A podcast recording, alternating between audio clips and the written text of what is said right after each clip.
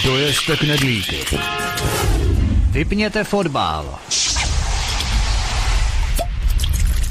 Domlaskněte kuželku. A dokoukejte vaší oblíbenou telenovelu. Pátek od 19 hodin přichází smršť událostí a informační nácest. Informační nácest. Zapněte si svobodnou vysílačku. Ale zvukově utěsněte dveře i okna, aby vás neslyšeli sousedé. Mohou vás totiž udat za poslech proti evropské propagandy.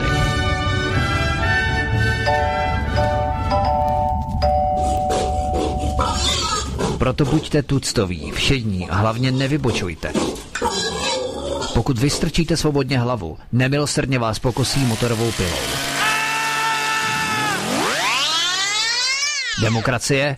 Ano, ale pouze ta po jejich. Proto zapalte svíčky, kupte pár plišáků a semkněte se s námi v boji proti bruselskému terorismu.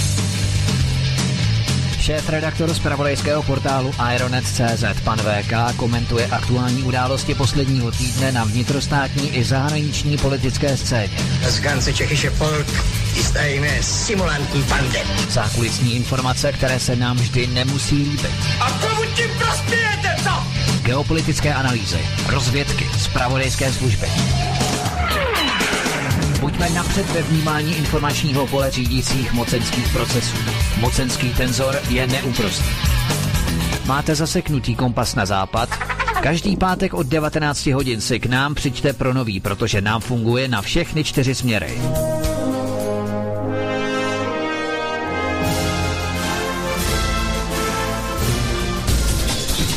Každý pátek od 19 hodin šéf-redaktor z pravodejského portálu Ironet.cz pan VK krátký myšvy jeho atamanského vyčínku vypumpuje náš tlak na 158%. Vedoucí kolotoče. Ve společném programu na svobodném vysílači CS. CS. CS.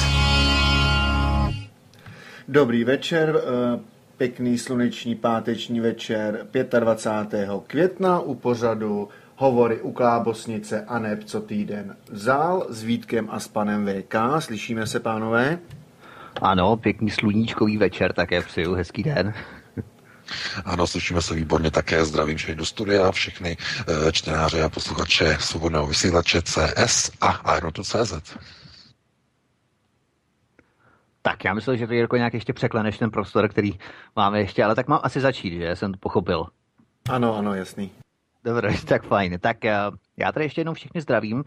Přeju hezký večer, doufejme, že se s námi nebudete nudit, což určitě tady nebudete, protože spoustu událostí se odehrálo během minulého týdne, spoustu toho se stalo, ale my bychom měli splnit jakýsi dluh nebo manko z minulého pořadu, protože eh, minulý pořad jsme se tu bavili v první hodině o migraci a genovém inženýrství, kdy si VK uvedl, abych to schrnul, že vadný muslimský genom, zatížený incestními vztahy, takzvaným inbreedingem, by měl jaksi opravit euroamerický genom, který degeneruje vlivem mnoha vnějších okolností. A někteří lidé si to bohužel vyložili tak, jakože podporuješ ženy z Evropy a Spojených států, aby opravili v úvozovkách svůj genom dovezenými Afričany nebo muslimy, respektive, že přes genetické inženýrství podporuješ migraci jako genetický přínos v úvozovkách pro skomírající evropské geny. A kdybychom to měli tedy úvodem stručně vysvětlit, protože nikdo z těch e-mailových hrdinů bohužel neměl koule na to, aby ve třetí části minulého pořadu jednoduše zvedl telefon a zavolal, ale všichni se rozhořčovali jenom e-maily.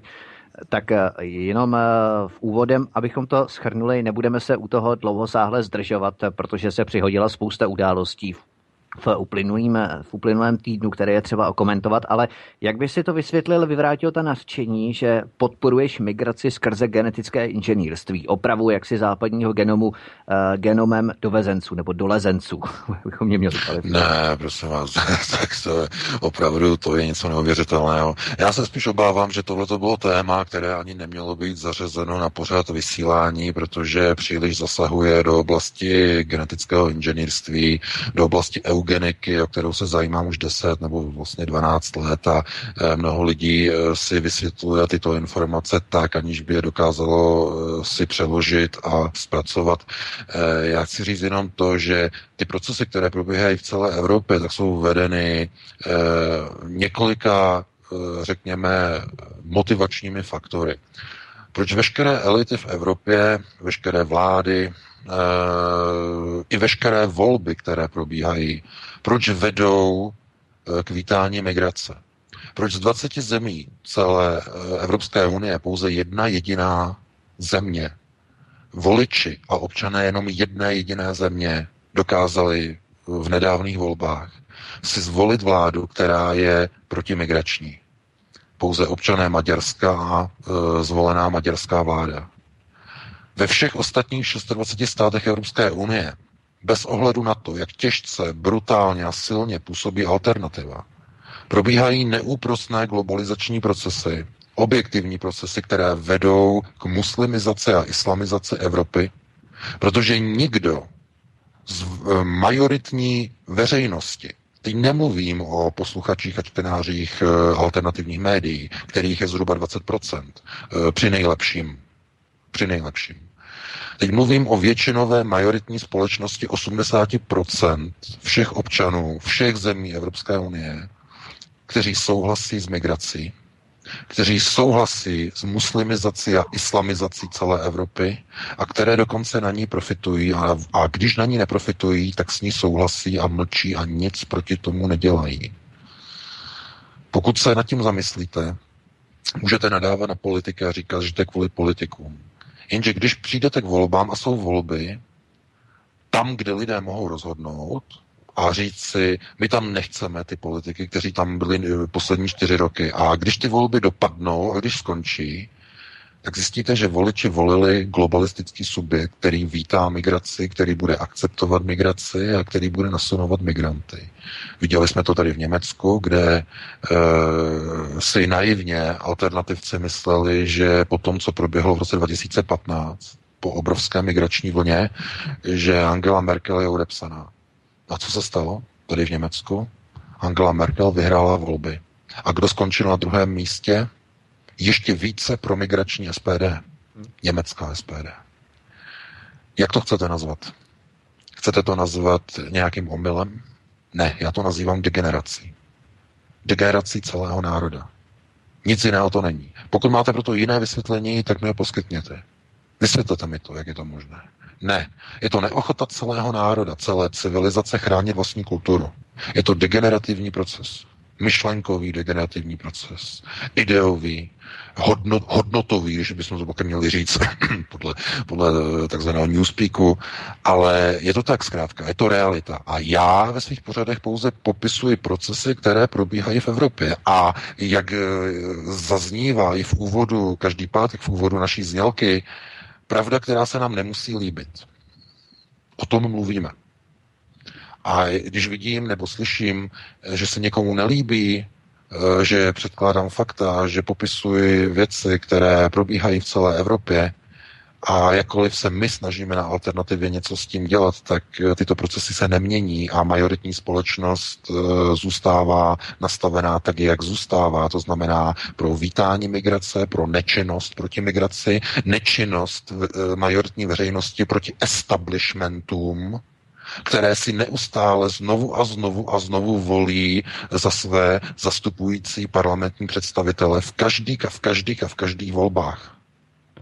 Takže ale o to tak tvoj... nešlo a to ty lidi celkem akceptují. Ale ten náš já, se tomu, já, já, se k tomu, já se k tomu hned dostanu. Jo, teď právě, o tom mísení já, s těmi cizími kulturami. Co se, týče, co, se týče, co se týče právě tohoto mísení s těmito cizími kulturami, tak já jsem říkal, z jakých důvodů uh, probíhají tyto procesy a proč globalisté usilují o smíšení takzvané indoevropské rasy, nebo můžeme říkat západní rasy, ono to není úplně přesné říkat indoevropská, protože uh, minimálně národy v Evropě mají mnoho, mnoho směrů a genetických směrů, ale e, budou probíhat na této planetě klimatické změny, které povedou k vymírání celých národů. Kvůli zvýšené aktivitě a energetické aktivitě termonukleárního výkonu naší hvězdy, Slunce, v příštích 50 a 70 letech. Budou se navyšovat rakoviny kůže, karcinomy kůže, zejména u západní civilizace. Jejich bílá pokožka není připravená na procesy, které budou přibích, přicházet v příštích 50 až 80 letech. Z tohoto důvodu globalisté se snaží smíchat indoevropskou rasu s rasou tmavou, Afri- s Afričany s muslimy. Součástí tohoto procesu bude eh, nejenom tedy změna pokožky barvy nových dětí, to znamená, budou to mulati, stmavné jim pokožka, která je odolná proti vysokému UV záření. Eh, Afričani nejlepším příkladem jsou Nigerijci. Jejíž pokožka má naprosto neuvěřitelné parametry, co se týká odolnosti vůči UV záření.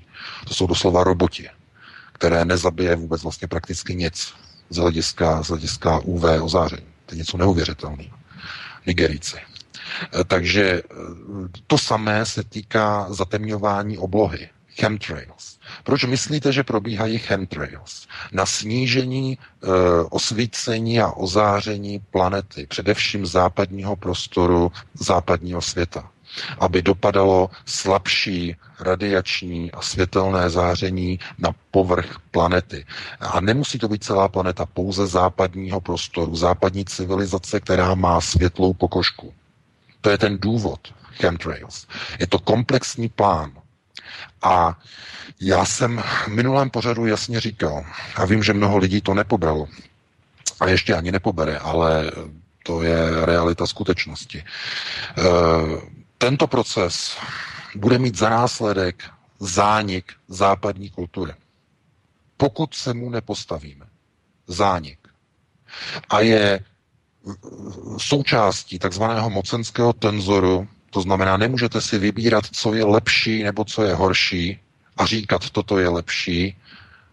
Naše civilizace vymře, protože nedokážeme se přizpůsobit a aklimatizovat tomu, tomu, co čeká naší planetu, anebo se přizpůsobíme a ztratíme svoji kulturu. To není o tom, co je lepší a co je horší. To není o tom protože to si rozhodují v rámci globálních procesů jednotlivé národy sami. Sami se o tom rozhodují. A když eh, se podíváte, jak dopadly volby v České republice minulý rok, vidíte objektivní proces. Lidé chtějí více globalizace, chtějí migraci do České republiky, chtějí více řízení z Bruselu, chtějí novou Evropu a podporují globální procesy. Protože skutečně pro národní subjekt dostal v minulých volbách jenom 10% hlasů. To je realita. A my bychom mohli říkat, že bohužel tedy je to třeba jenom příklad České republiky, jenže úplně stejně je to ve všech ostatních zemích s výjimkou, s výjimkou Maďarska. Protože Maďaři, a tím se dostáváme opět ke genetice, nejsou evropský národ, hmm, je to ugrofinský, jsou, je to ugrofinský národ. Jsou to, uh, oni konkrétně, Maďaři jsou ugrové. Uh, druhý národ, který má ugrofinský původ, jsou Finové. Jenže ti už jsou také indoktrinováni. Ve Finsku je jedna z největších migrací, z největšího vítání migrantů. Takže pouze genom typu ugru, ugrové, odolávají oné systémové genetické degeneraci, která prochází a prostupuje všemi společnostmi celé západní civilizace. Nikdo z majoritní společnosti, a znovu opakuji, eh, nemluvíme o lidech na alternativě, kteří si uvědomují hrozby a rizika uh, islamizace Evropy. Protože tím dojde k zániku západní civilizace, západní kultury, úplně všeho co Západ vybudoval. A dojde pochopitelně i k nasunutí k tzv. indukci chudoby, globálního chudnutí a k vyřešení zároveň i důchodové reformy. Protože Arabové Uh, arabské rodiny uh, v arabských zemí ne, neexistují uh, státem garantované důchody. Tam se o své staré, můžeme říkat rodiče, prarodiče, starají potomci bez asistence státu. A to je zlatý, vlhký sen všech globalistů, že se nebudou muset starat o staré lidi, o staré občany Evropské unie, že se o ně postarají vlastní lidé, to znamená vlastní rodiny. Jenže k tomu, aby tento proces mohl proběhnout, musí i dnešní bílé rodiny schudnout, aby se odpoutali od systému kariér a kariérních růstů, protože kariéra likviduje populaci a reprodukci. Proto se podívejte, čím chudší jsou lidé, tím více mají děti. To doufám nikdo nespochybnuje. Jižní Amerika, Brazílie, všechny chudé země, africké země. Ono je paradoxně během první, druhé světové války jsme tady měli velkou porodnost. Jo? No, no, přesně tak, přesně no. tak, přesně tak.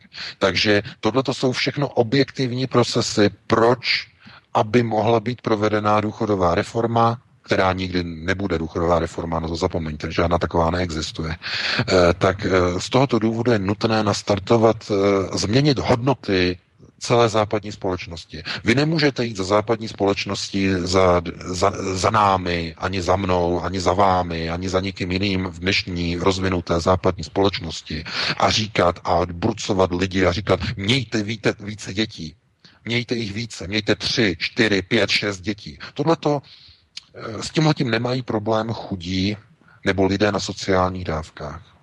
Můžeme mluvit o některých eh, etni, etnikách v České republice.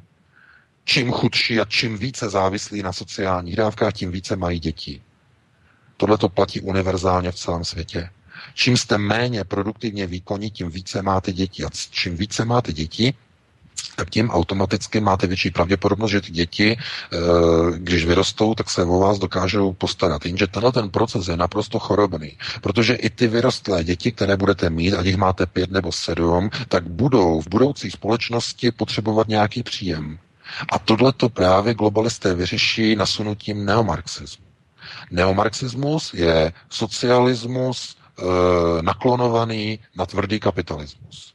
Velké globální společnosti budou mít veškerou kontrolu nad ekonomickými a politickými procesy a za to, že mají kontrolu, budou své zisky v rámci danění přerozdělovat na udržení sociálního smíru v obrovsky schudlé, globalizované společnosti, která bude mít jenom jednu jedinou modlu. Tou modlou bude globalizace. Nebude to Ježíš Kristus, nebude to Mohamed, nebude to nikdo takový. Bude to globalizace jako taková v rámci čtvrté průmyslové revoluce. Takže eh, nasunování migrantů bude mít za následek jedna, eh, bude mít fyziologické změny, to znamená budoucí generace bude generace mulatů v Evropě, to je eh, zejména v těch zemích, kde nebude migrace zastavena. To znamená jako tady v Německu, ve Francii, ve Švédsku, země mulatů, které budou připraveny v budoucnu za 50-80 let na klimatické změny a na mm, vysoký energetický výkon slunce. Budou na to připraveni. No a potom zde bude druhá skupina zemí, které budou sledovat jiné procesy, které dneska například prosazuje takzvaný syndikát. To jsou jiné procesy. To jsou procesy, které chtějí ochránit zbytky původní bílé rasy. Jsou tři směry. Směr nahoru, který prosazuje Elon Musk – pryč z planety Země, na cizí tělesa. Potom směr dolů, do podzemí. Stavění bunkrů pro nejbohatší bílé elity. A směr třetí, singularita, splynutí člověka a stroje. Takže e, já bych to tímto jenom uzavřel a ukončil, protože to téma je tak rozsáhlé, že Eh, lidé, kteří nečtou Aeronet, nečtou moje články, nedokážou tyto souvislosti si jako kamínky a střípky poskládat dohromady. Já v žádném případě nepodporuji mísení evropského genomu s Araby nebo s jakýmkoliv jiným genomem. Jsem ostře proti tomu.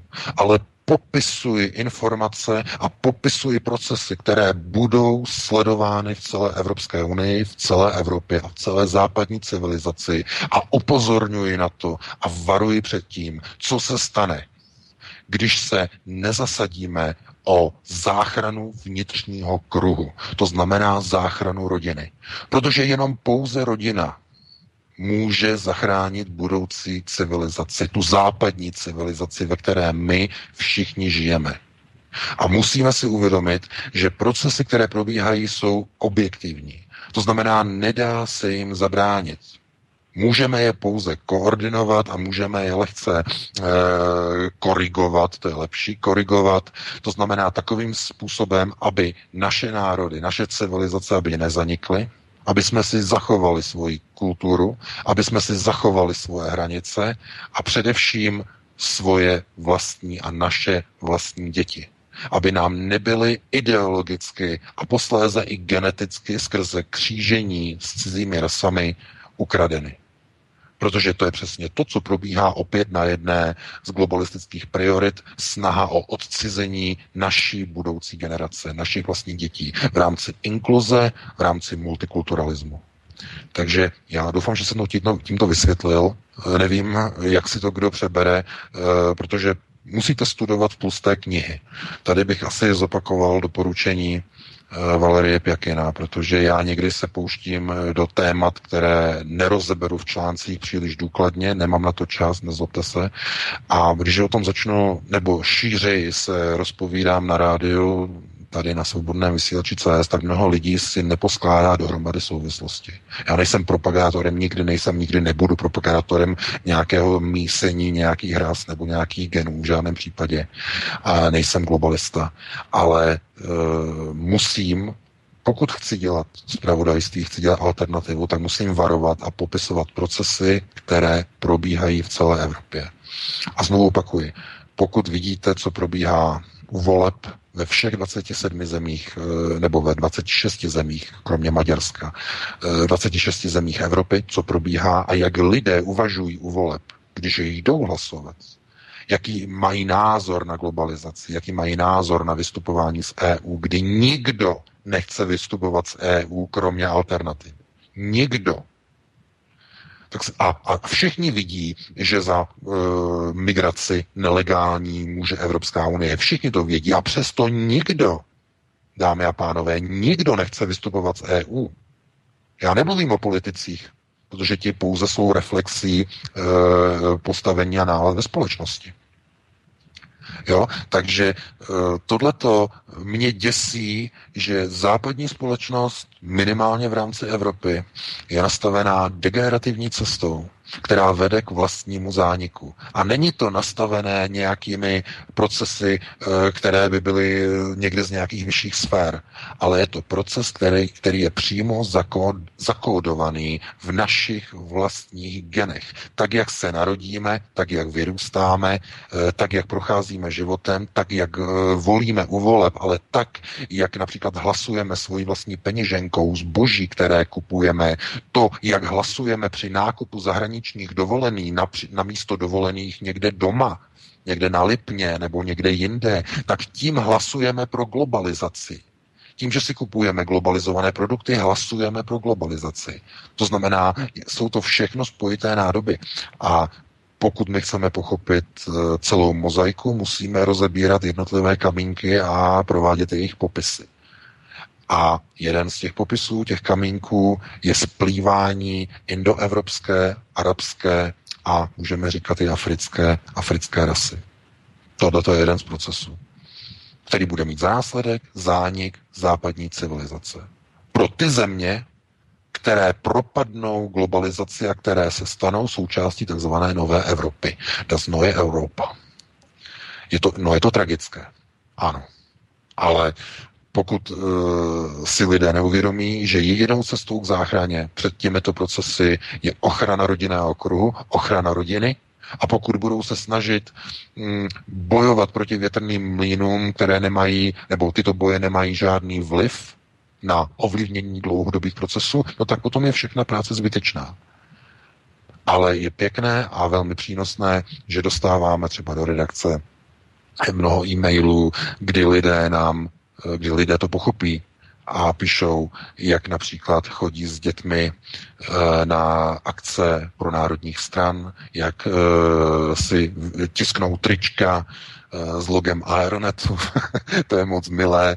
Já jsem na to odpověděl teď zrovna jednomu, mhm. jednomu čtenáři, že aby byl opatrný, protože fašizace ve společnosti je velmi značná, tak aby nedostal, aby nedošel nějaké újmě na zdraví, někdo bude mít na sobě trička s Aeronetem, nějaký sluníčkář, aby ho nepřetáhnul nějakým prknem po hlavě. E, takže to je, to, je, to je milé, ale musí to probíhat mnohem v masovějším měřítku.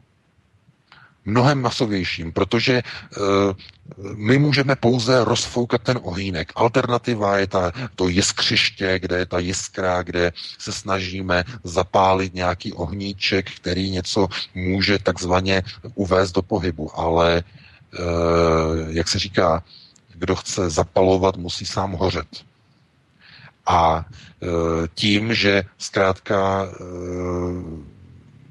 budeme akceptovat procesy, které probíhají například u každých e, parlamentních voleb, kdy celá společnost, národ, většinová společnost, můžeme říkat, je zcela spokojená a happy v rámci životů, jaké žijí teď v této společnosti, v této rozvrácené Evropě, tak proti tomu musíme bojovat. A ne, nelze proti tomu bojovat tím, že e, ty lidi, já nevím, budete nějak, e, nějak působit na ně pomocí vůdů, e, nadpřirozených, e, já nevím, taktik nebo působení. Ne, ne, ne.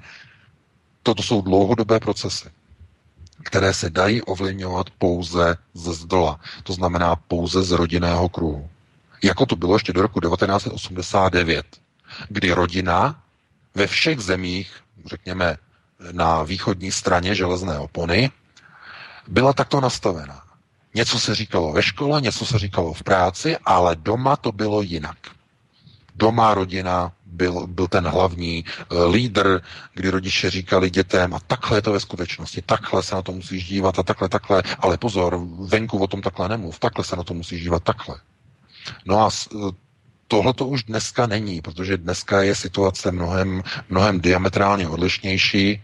Eh, dneska není čas, dneska eh, jsou jiné hodnoty, dneska nejsou rodinné hodnoty, eh, řekněme tím hlavním imperativem. Dneska je to především kariéra, práce, peníze a hlavně splácení hypoték a leasingu a splátek a tak dále a tak dále a snaha o takzvané sociální jistoty. Před rokem 89 se nikdo o sociální jistoty starat nemusel, všechno bylo garantované státem. Můžeme si o tom myslet cokoliv, ale tak to zkrátka bylo.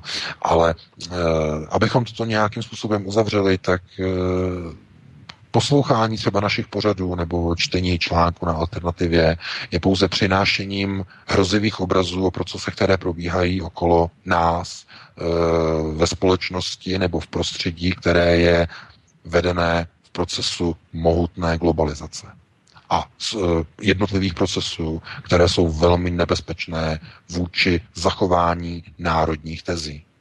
Takže my e, můžeme maximálně pomáhat rozfoukávat ten ohníček, pomáhat lidem, aby pochopili jednotlivé procesy a aby se snažili i z vlastní vůle, ze strany vlastní rodiny e, pomáhat těmto procesům. Protože věřte mi,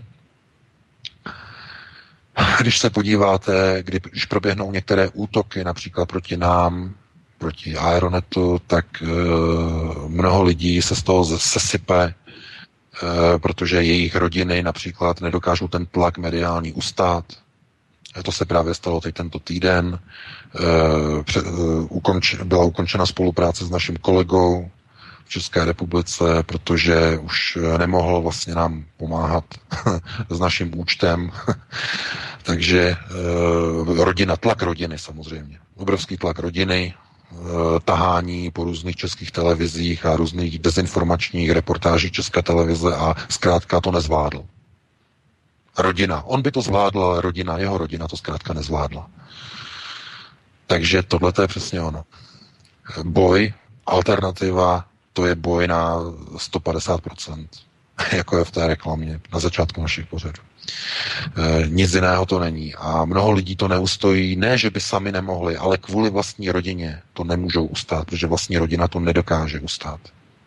Proto varuji lidi, kteří třeba, já nevím, mají iniciativu podpořit nás formou reklamy, že třeba si nalepí na auto třeba nálepku AE News nebo Aeronetu naše logo, eh, nebo nějaké tričko si udělají, ale mm, to je poměrně hodně nebezpečné v dnešní sfašizované společnosti. Eh, protože máme nasazenou psí hlavu a lidé mají strach o své vlastní rodiny. Takže dělat alternativu není vůbec nic jednoduchého. Já také mám strach o vlastní rodinu. Eh, z tohoto důvodu my jsme anonymní a eh, dnešní fašizovaná společnost, která je nastavená globalisticky, nemá zájem. Z hlediska většinového řekněme, mediálního profilu o prosazování pro národních tezí. To se skutečně týká pouze alternativy a lidí, kteří alternativu podporují. To znamená zhruba 20% společnosti at best. To znamená při nejlepším. Při nejlepším 20%. Ty průzkumy dokonce hovoří, že alternativu čte až 30%. Teď jsem četl zrovna ten průzkum z TEMu eh, asi eh, dva měsíce zpátky, že až 30%. No jo, ale to jiné, něco jiného je číst alternativu, ale něco jiného je tu alternativu aktivně podporovat například u voleb. To je něco jiného. Protože u těch voleb jsme viděli, jak to dopadlo. Jenom 10% lidí podpor, podpořilo SPD. Já říkám díky, zapad pámbu za to. Další podpora směřovala vůči KSČM, já také říkám zapad pámbu za to, ale jinak volby eh, dopadly katastrofálně s ohledem na výsledek eh, prvního na cílové pásce. To snad, doufám, si uvědomujeme úplně všichni. A i s ohledem na tu obrovskou mezeru a odstup mezi prvním a druhým. A tento odstup se ani půl roku po volbách, více než půl roku, vůbec nemění, podle posledních průzkumů. Takže já bych to tímto uzavřel, doufám, že jsem to vysvětlil, z jakého důvodu, proč a jak, nebo co jsem myslel v minulém vysílání. Já se omlouvám, jsem tím zaplácnul půl hodiny. Eh, Vítku, moc se omlouvám, ale pustíme se konečně na konkrétní aktuální téma. Jasně, VK, určitě bychom tu mluvili právě o Evropské unii, tak bychom se jí začali nebo nepřestávali, ne, ne, nepouštěli a půjdeme na další téma, které se právě bezprostředně Evropské unie týká. Budeme řešit tedy věci, které se odehrály eh, dnes ve stručnosti tedy, eh, protože o tom vyšel na Aeronetu článek, který se napsal dnes odpoledne ještě, tak dnes 25. května 2018 vstoupil v platnost General Data Protection Regulation, známý pod zkratkou GDPR. Když se budeme soustředit na alternativní server, servery a pokusíme se to zhodnotit ve zhuštěné formě, protože my tady máme ještě další téma ohledně české televize, sudeto německého Landsmannschaftu třeba v Augsburgu, když se uskutečnil minulý víkend a tak podobně, tak abychom to, abychom to všechno stihli, tak když to zhodnotíme ve zhuštěné formě, ve zhuštěné formě, co to pro nás znamená GDPR v podstatě, pro alternativní média, když se budeme držet té hlavní linie. Eh, no tak eh, ten hlavní vlastně faktor spočívá v tom, že provozovatelé alternativních serverů se především musí velmi pečlivě zabývat tím, eh, jaká data sbírají o svých uživatelích. A teď je to, to je důležité. Kdo nebo co, nebo spíš ano, kdo, kdo je to uživatel. Vy, když máte jakýkoliv server, který publikuje informace, a máte nějakou návštěvu a lidé vám pouze chodí číst na váš server, tak je to v pořádku. Nemusíte řešit v podstatě vůbec GDPR, vůbec se vás netýká. Problém začíná ve chvíli, kdy jakýmkoliv způsobem začnete sbírat data o svých uživatelích. Jedním z těch nejtradičnějších sběrů dat, nebo to, co nazývá GDPR, směrnice jako sběr dat, je takzvaná registrace. Registrace na webové stránce ty dneska jsou nejčastěji vyžadovány po uživatelích internetu, když chtějí vstoupit a zúčastnit se diskuze. To znamená, nestačí jim tu diskuzi se jenom číst, ale chtějí se jí aktivně zúčastnit. Mnoho serverů vyžaduje tedy registraci. Vy si musíte vytvořit účet, kde po vás chtějí jméno příjmení. Některé servery nechtějí jméno příjmení, chtějí po vás jenom nějakou přezdívku, nějaký e-mail, kontakt a tak dále a tak dále. Nicméně, nicméně eh, směrnice GDPR říká, že jakákoliv registrace, eh, jakoukoliv formou, která je identifikovatelná, to znamená identifikační znak je například heslo, které musíte zadat při zalogování se pod svůj účet na daném diskuzním profilu, tak je sběrem dat podle GDPR. I kdybyste dokonce do toho profilu uvedli falešné jméno a příjmení, i kdybyste tam uvedli například nějaké očividné přezdívky, třeba uh, Rumcaj, třeba VK. jo, nebo VK, to je úplně jedno, tak podle GDPR zkrátka je to sběr dat. To je důležité si uvědomit. A teď, v čem je problém? Eh, každá organizace, každý provozovatel jakéhokoliv projektu, i webového, internetového, pokud tímto způsobem v rámci registrací sbírá data o svých uživatelích, tak musí eh, tuto činnost provádět v souladu se, se směrnicemi GDPR. A Tyto směrnice říkají, že každá nebo každá entita, která sbírá informace o svých uživatelích, tak musí mít tak vytvořenou, eh, řekněme, databázi a tak zabezpečený systém, aby jednotliví uživatelé měli za prvé absolutní přehled o tom, jaké informace jsou sbírány. Za druhé, jakým způsobem jsou využívány. A za třetí, jakým způsobem může daný uživatel tyto data stáhnout sám k sobě, aby je si je mohl prohlédnout. A za čtvrté, jakým způsobem může tato data smazat. V této chvíli ve většině případů žádná webová stránka, žádný diskuzní server tohleto nenabízí z těch serverů, které vyžadují pro své diskutéry a diskutující e, registrace. Proto já jsem napsal ten článek, eh, který má být jakýmsi návodem, jakými dvěma způsoby se provozovatelé jednotlivých webů můžou eh, z GDPR, nechci říkat vyvázat, oni se nemůžou vyvázat, ale můžou e, takovým způsobem snížit administrativu na zprávu osobních dat, eh, že se de facto jakoby v uvozovkách z této povinnosti vyvážou. Jedním tím způsobem je, že nebudete vůbec na webové stránce po nikom požadovat žádnou registraci. To je příklad nebo způsob našeho Aeronetu.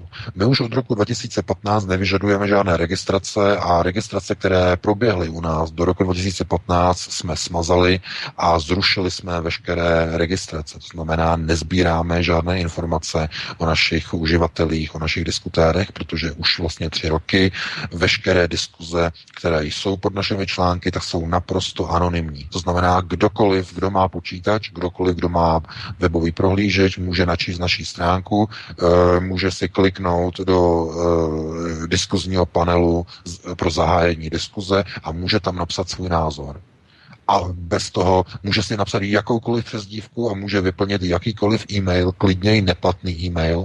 Ten e-mail je tam jako identifikátor kvůli tomu. Takže vy tam napíšete falešný e-mail, nevadí, protože my to nezbíráme, ty informace se nepřenáší k nám na server. Ty informace jsou uloženy pouze ve vašich počítačích v rámci tzv. cookies.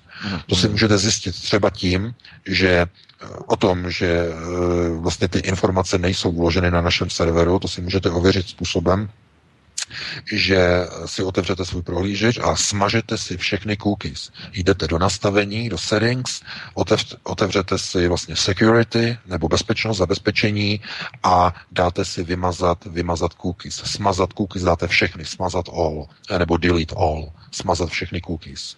A potom Eh, zavřete prohlížeč, znovu ho spustíte a eh, otevřete si Aeronet. Eh, když se podíváte dolů pod diskuzi, tak zjistíte, že tam chybí všechny vaše vyplněné údaje. To znamená, nebude tam ani váš vyplně, předvyplněný nick nebo nickname nebo přezdívka, nebude tam ani vyplněný e-mail, nebude tam vůbec nic. Musíte znova zadat, znova vyplnit a e, zase můžete normálně používat diskuze. Takže z tohoto důvodu e, je to vhodné v tom, že ze strany serveru zkrátka nejsou sbírána žádná data, a znamená, uživatel ví, že může kdykoliv anonymně přijít, může prostě napsat svůj názor, nemusí se registrovat, nikdo neotravuje a e, může tam vyplnit klidně i falešné údaje, nepravdivé. I e-mail může být nepravdivý, třeba, nevím, bla, bla, bla, zavináč bla, bla, bla, tečka, bla, bla, bla, to je úplně jedno. Jo? E, tohleto je, myslím si, takovým nejlepším řešením, jak můžete GDPR zkrátka úplně obejít. Druhou možností je, že některé servery zkrátka potřebují registrace z jakýchkoliv důvodů. Ten náš systém má nevýhodu v tom, že abychom zabránili e, ničení a znehodnocování diskuzí, tak vzhledem k tomu, že může do diskuze přispívat úplně kdokoliv anonymně, tak musíme mít nainstalované prostředky tzv. Hmm. umělé inteligence, které eh, hlídají obsah příspěvku. To znamená, eh, k tomu je používán Akismet, eh, dále k tomu používaná kapča nebo rekapča, to znamená speciální systémy, prostě aby ověřili, že člověk vkládá informaci, že se nejedná o skript nebo o robota a taky obsah je hlídaný. To znamená, aby tam třeba nebyly reklamy na Viagru, reklamy na nějaké zboží a tak dále, a tak dále. To všechno hlídá Akismet, umělá inteligence Akismetu. E, samozřejmě, že Akismet ale právě, to je ta nevýhoda, není e, žádný famozní umělo inteligenční systém, má spoustu chyb, to znamená zadržuje obrovské množství validních příspěvků. Bohužel to nemá žádné řešení, protože Akismet je zdarma, Jo, to není žádná placená služba a e, tomu odpovídá vlastně efektivita, výkon e, takového systému. Zkrátka spousta systémů e, je daleko lepší, ale jsou placené za neskutečné nekřesťanské peníze, tisíce dolarů, takže to nepřipadá v úvahu. Ale je to jedno z možných řešení, to znamená, pokud máte administrátora, administrátor vám e, schvaluje zadržené příspěvky a dodatečně schvaluje, když je Akismet e, zachytí a tak dále, tak dále. Ale někdo zkrátka, nebo někdo, kdo provozuje server, tak e, tohle to nechce. To znamená, chce, aby tam nebyl zavedený faktor umělé inteligence, faktor nějakého kontrolování příspěvků a k tomu uh, lze vlastně dojít jenom tím, že vytvoříte registraci daného člověka. Protože když je člověk registrovaný, tak si tam nemůže psát nějaké nesmysly, protože vy ho jinak zablokujete pod tím účtem. Takže servery a provozovatele serverů, kteří chtějí registrace, tak to můžou vyřešit tak, že přenesou zodpovědnost za sběr informací o uživatelích na třetí osobu, na třetí subjekt. Eh, obvykle, eh, fyzicko, eh, obvykle tedy právnickou osobu, nějakou firmu. No a na koho?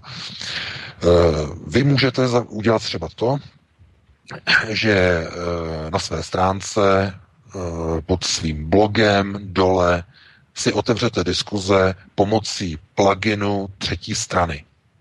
Například společnost Discuss nabízí integrovatelný plugin který si dáte na svou webovou stránku, ale ty diskuze ve skutečnosti e, jsou provozovány na serverech společnosti Discuss.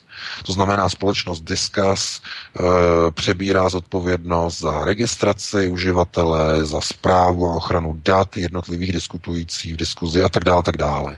Ta diskuze je přímo integrována do vaší webové stránky, to znamená, je součástí vašeho webu, ale ve skutečnosti se jedná o API nebo API rozhraní, rozhraní, které ve skutečnosti jede na cizích serverech. To znamená, vy nemáte zodpovědnost za zprávu dat a za zprávu jednotlivých účtů, jednotlivých diskutujících.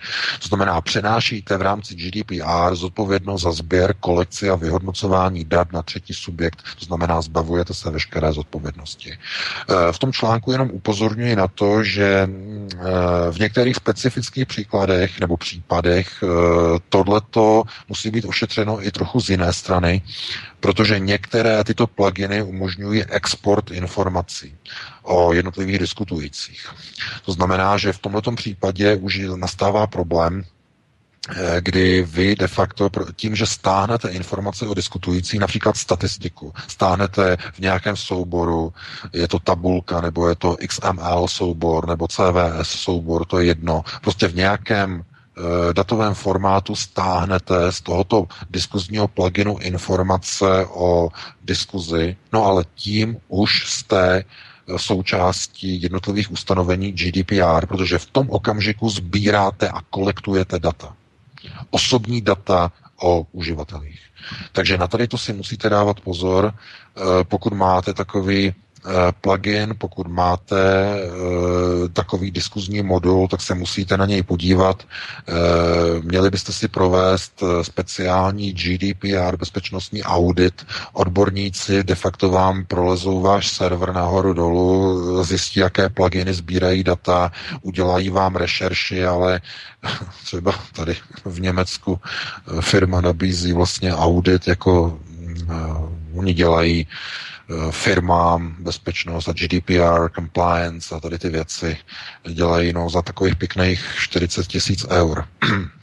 No, eh, takže to se asi, to je zcela vyloučené asi pro alternativní servery, si myslím, no, minimálně pro nás. Takže e, musíte si dávat velký pozor na to, pokud jste provozovatelé e, jakéhokoliv webu, který cokoliv e, sbírá uživatelích, abyste měli toto ošetřené. To znamená, e, pak, když sbíráte informace, tak musíte právě poskytnout přístup Eh, vlastním eh, uživatelům k informacím, které o nich sbíráte. A dneska to vlastně žádné webové stránky nenabízí.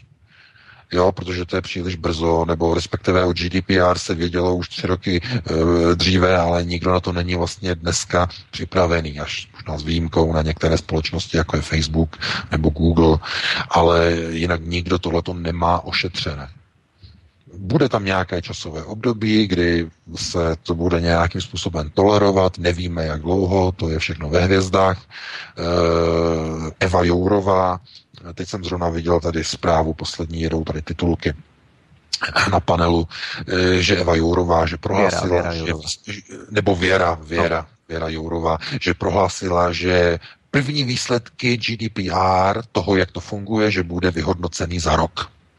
To znamená, rok máme ještě jako alternativa na to, aby jsme se nějak, nějak z, tohohle, z tohohle vymotali nebo nějak si to ošetřili, ale eh, dříve či později zkrátka tohleto může být v některých případech využito a zneužito k tomu, aby některé alternativní servery měly obrovský problém. Zejména ty, které sbírají informace, to znamená vytvářejí registrace, chtějí registrace po svých uživatelích, po svých diskutujících, eh, jakýmkoliv způsobem eh, někde něco zanáší do databází, to znamená diskuzní přezdívky, diskuzní eh, e-maily, já nevím, nějaké, nějaké výkonnostní informace, datové informace, cokoliv.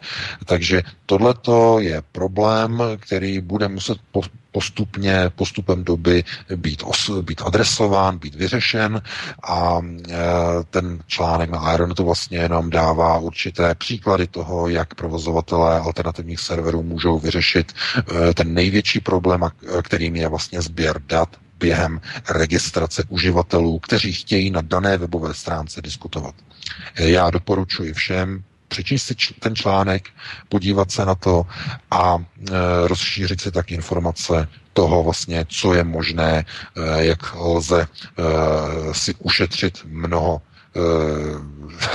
já říkám, mnoho nervů s tím, aby každý provozovatel daného webu byl takzvaně kompatibilní a měl kompatibilitu Eh, s novými ustanoveními GDPR.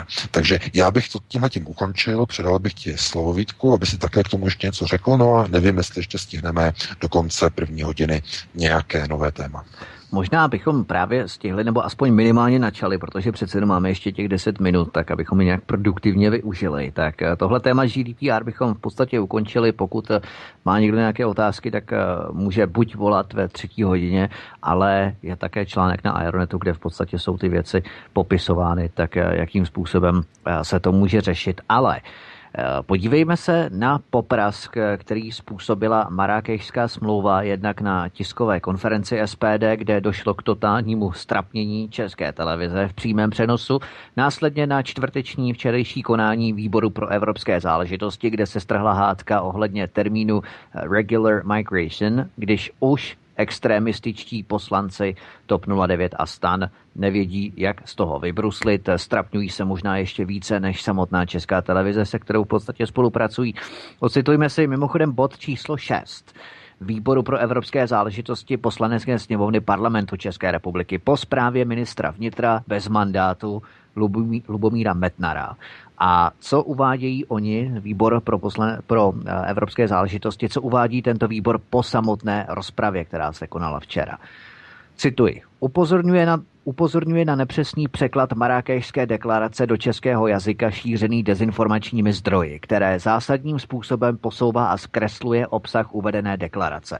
Například slovní spojení regular migration, standardně používané ve významu legální migrace, je přeloženo jako pravidelná migrace, což zásadně dezinterpretuje význam deklarace.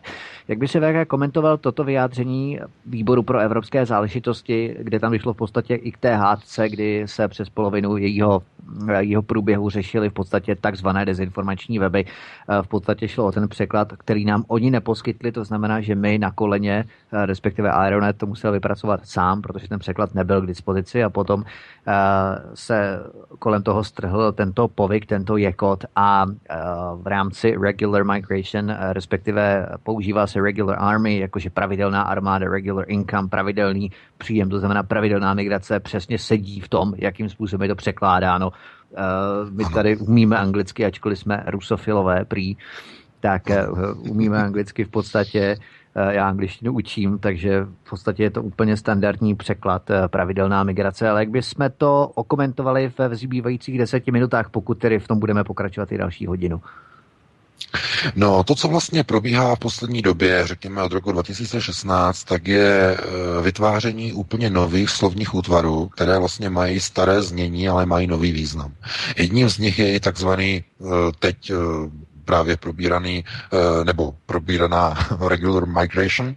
A regulární migrace, kdybychom řekli česky, je, je taková migrace, která probíhá podle pravidel, podle regulí. Je to česky, i dokonce i česky to funguje, jak to slyšíte, znamená podle regulí, podle regulací, takže to je normální, podle pravidel. To, proč je z toho tak velký jakoby problém, je právě v tom, že regular migration v tom svém původním významu znamená pravidelná migrace. Pravidelná migrace v češtině, to znamená, co je to, co je to pravidelnost? Někdo, když si dneska řekne, co je to pravidelnost. No tak v češtině pravidelnost znamená něco, co se cyklicky opakuje.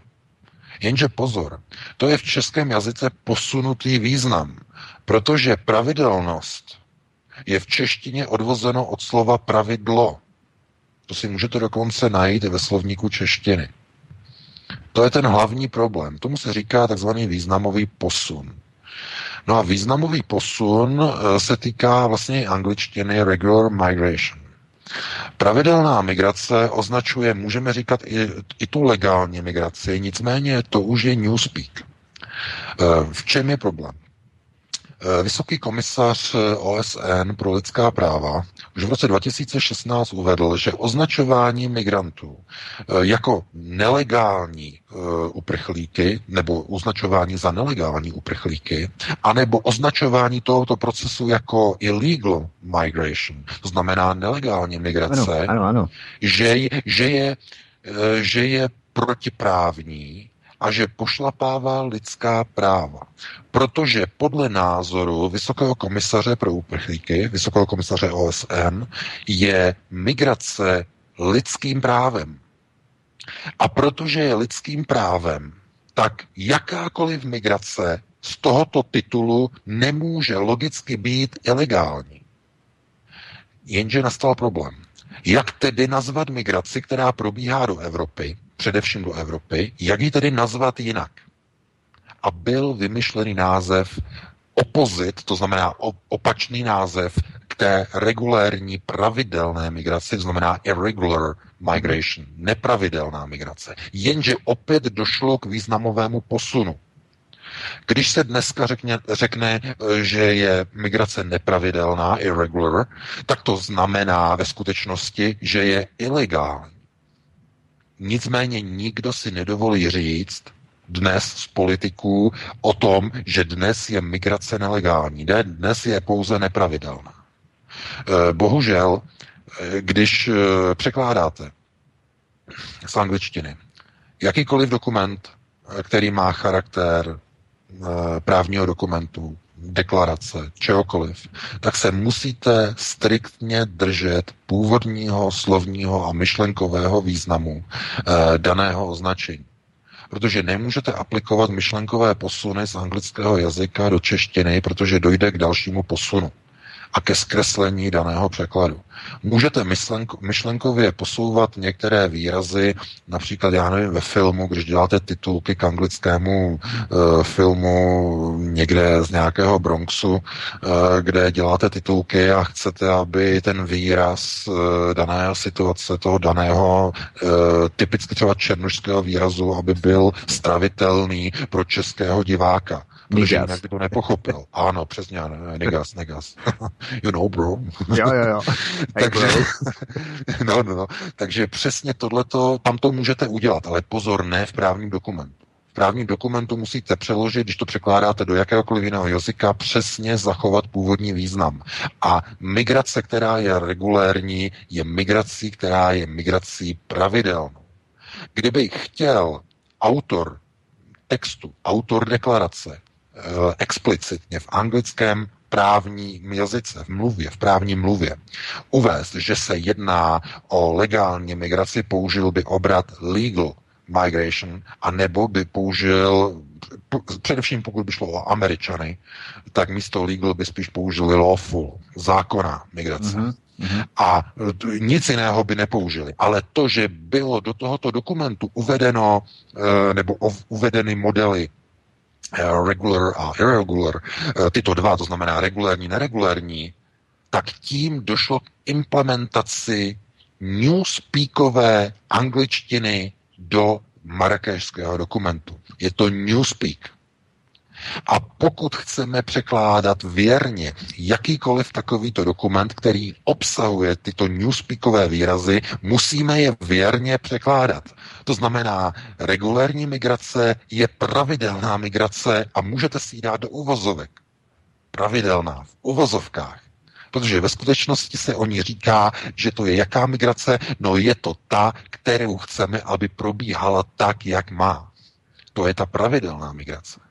A ta neregulární migrace, to je taková migrace, která je nelegální. Protože proč? Protože je nepravidelná. Globalisté tím de facto chtějí dát jasně najevo, že migrace je lidským právem a má probíhat pravidelně. To je celé tajemství toho překladu. To znamená snaha ve všech těch eh, dokumentech a deklaracích a můžeme, se na, můžeme si je spočítat. Jednak je to Marrakešská deklarace jako taková. Jednak je to rabatský proces. Dále je to proces Valeta. Je to proces istambulský. Dále je to proces Dublin 4. A konečně poslední je globální kompakt OSN. Hmm. Všech těchto šest dokumentů, doufám, že to počítám správně, šest dokumentů, jsou dokumenty, které nastavují co? Nastavují pravidla pro mezinárodní mohutnou migraci.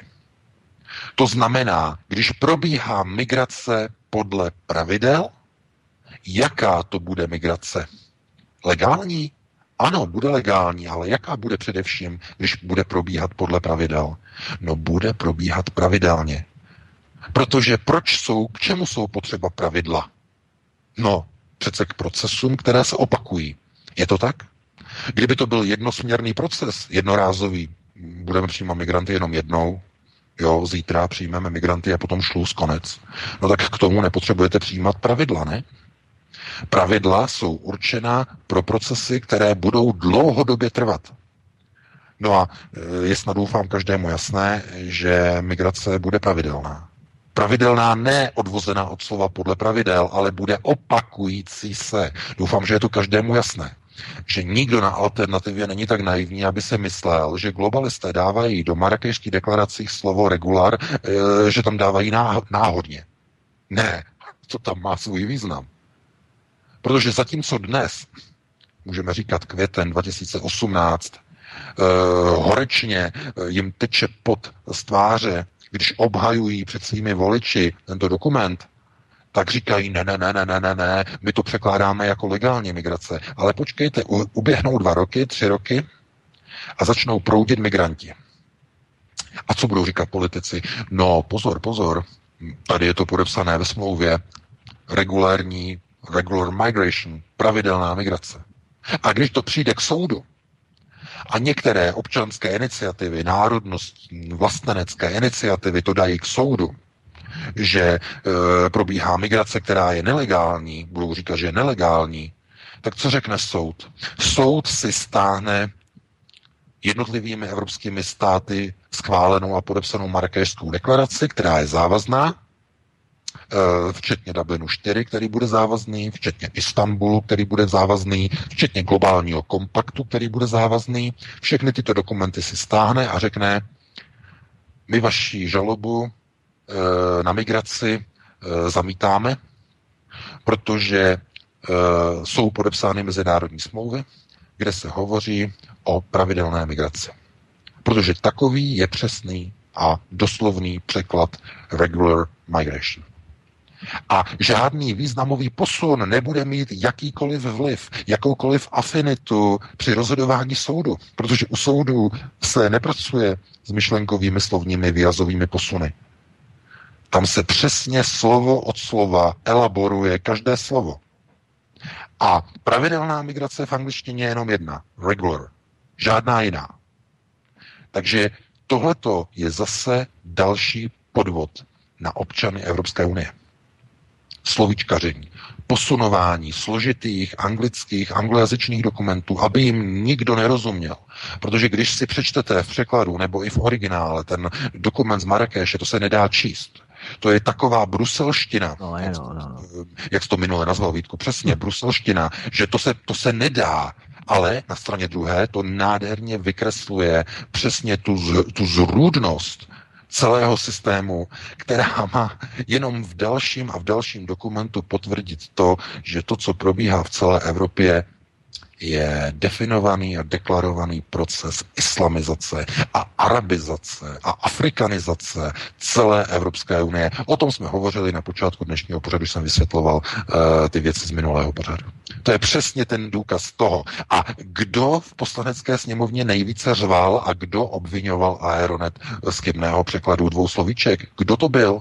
No, hnutí stan, pan Farský, eh, člen Aspen Institute Central Europe, eh, který financuje a zafinancoval Zdeněk Bakala, Madlenka Albright, tam je českou čestnou eh, předsedkyní, jo, takže samozřejmě pan Farský, kdo tam byl další, Stop 09, z KDU ČSL, pan Beníšek, který navrhoval zanést do tohoto usnesení eh, Evropského výboru nebo výboru pro evropské záležitosti, eh, navrhoval tam eh, zanést usnesení, že se jedná o dezinformaci ruského serveru Aeronet, jak napsali parlamentní listy, které byly přítomny během toho zasedání Evropského výboru. Takže nakonec to neprošlo naštěstí, nebo pro ně naštěstí, nám by tím udělali reklamu samozřejmě. Takže e, snaha těchto naprosto zoufalých politiků si přivřát polívčičku a e, takzvaně e, zamést celou marakešskou deklaraci pod koberec aby si toho nikdo nevšímal. No a pokud jste se třeba dívali včera na e, interpelace v poslanecké sněmovně, e, tak jste mohli vidět kromě jiného i vystoupení e, premiéra v demisi pana Babiše, který zopakoval opět svoje tradiční stanovisko, že on a hnutí ano, že jsou proti migraci, že dělají všechno proti migraci, jo. že dělají protimigrační kroky, ale jak si už zapomněl se zmínit, jenom tak mimochodem, že všichni jeho evropští poslanci, europoslanci, že hlasují v Evropském parlamentu úplně obráceně, než on říká v poslanecké sněmovně. Pro migraci, všichni europoslanci zahnutí ano hlasují pro migrační zákony. Všichni. Jsou o tom svodky z jednotlivých hlasování, každý si to může vyhledat. Ano, my jsme to tu probírali takže. Ano. Takže ano, minule jsme to probírali. Takže každý si to může věct a problém je, že pan Babiš něco říká, on a jeho poslanci hlasují v Evropském parlamentu úplně jinak. To je ten hlavní zásadní problém. Takže já bych to tímto jenom ukončil. Máme 6 minut po 8. Dali bychom si přestávku, možná jednu nebo dvě písničky a potom bychom se vrhli na další téma. Co říkáš, Vítku? OK, dobře, dáme, Jirko, dáme dvě písničky asi. Ju? Jasný, mám připravený dvě 8 minut, dohromady 8 minut a měl bych tady ještě, než pustím písničky, odpověď na řečnickou otázku na začátku programu. Uh-huh. Já jsem viděl dneska s čirou náhodou rozhovor a teď si všichni pište Jaroslav Flegr, Cito, Megalo, Vir, nakaženo až 80% lidí. Takže po dvou písničkách se vrátíme do druhé části pořadu Hovory od Klábosnice.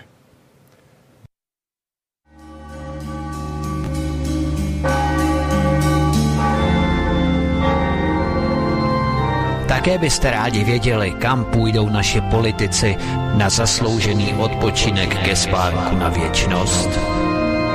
Přímo z poslanecké sněmovny přes americkou ambasádu až do strašnického krematoria. Pojď stoupat jak dým až tam, kam jen ptáci mohou Chceme je nechat sedět v poslanecké sněmovně tak dlouho, abychom jim házeli my lístky do urny, než v té urně skončí oni sami. Co takhle jim dát do rukou hrstku tabletek Viagry? Aby ukázali, že se dokáží za náš národ konečně postavit? Oh yeah! pátek od 19 hodin přichází smršť událostí a informační nácest. Informační nácest. Každý pátek od 19 hodin šéf redaktor z pravodejského portálu Ironet.cz pan BK krátkým švy jeho atamanského vyčínku vypumpuje náš tlak na 158%. Vedoucí kolotoče. Ve společném programu na svobodném vysílači CS. CS. CS. Vítejte do druhé části pořadu s Vítkem a panem VK a ještě pro lidi, které to nestihli před eh, písničkou, Jaroslav Flegr, Cito, Megalo, Vir. Pánové, slyšíme se? Ano, slyšíme se, Jirko, zdravím všechny.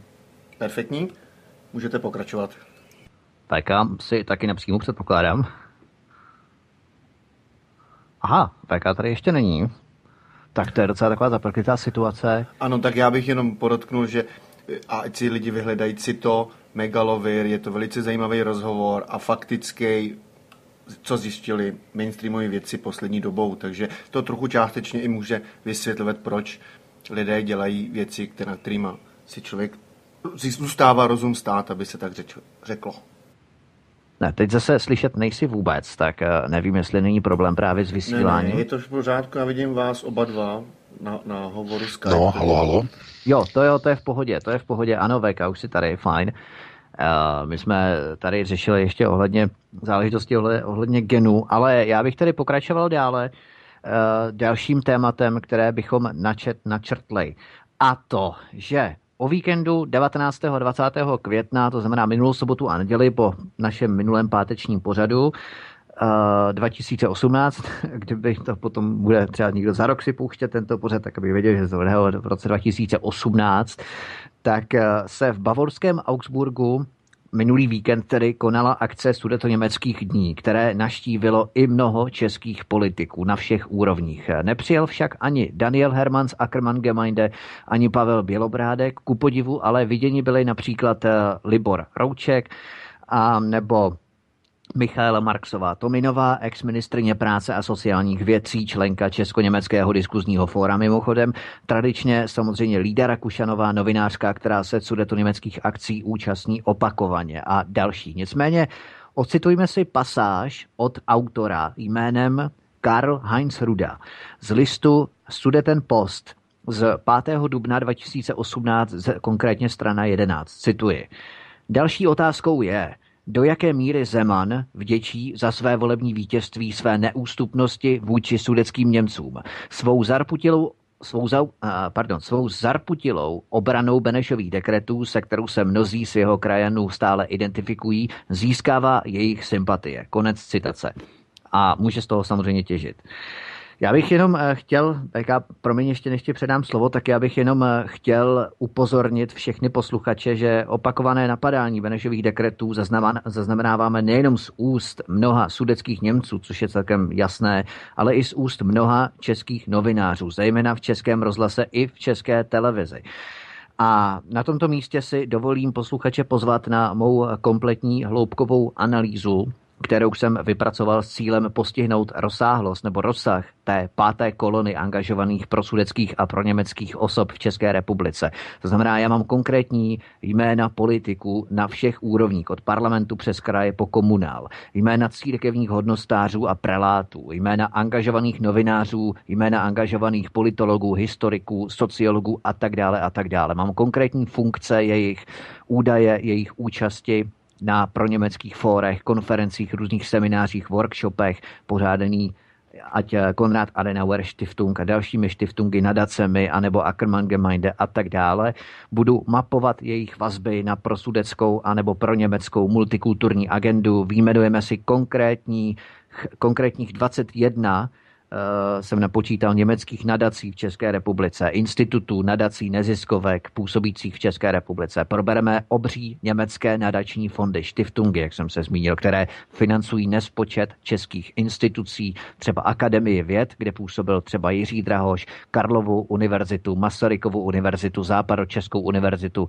Obří finanční prostředky pumpují do univerzit, České galerie, divadla, knihovny, outdoorové akce. Mám tu asi 50 možná spíš 70, bych jsem to tak počítal, smluv různých ohledně Česko-německého fondu budoucnosti, kdy si projdeme celou Českou republiku a zmapujeme, jaké projekty a kam pumpuje tento fond peníze. Česko-německý fond budoucnosti. Mám tu konkrétní výroky, nahrávky ohledně popírání legitimity Benešových dekretů českých novinářů, jako je třeba Radko Kubičko z Českého rozhlasu. Zmapuju propojení českých politiků na různé frakce sudeto německého Landsmannschaftu a pravděpodobně mě to vyjde zhruba tak na tři díly, ale zhruba ale srdečně vás zvu toto pondělí a středu a možná i příští pondělí, to znamená 28. a 30.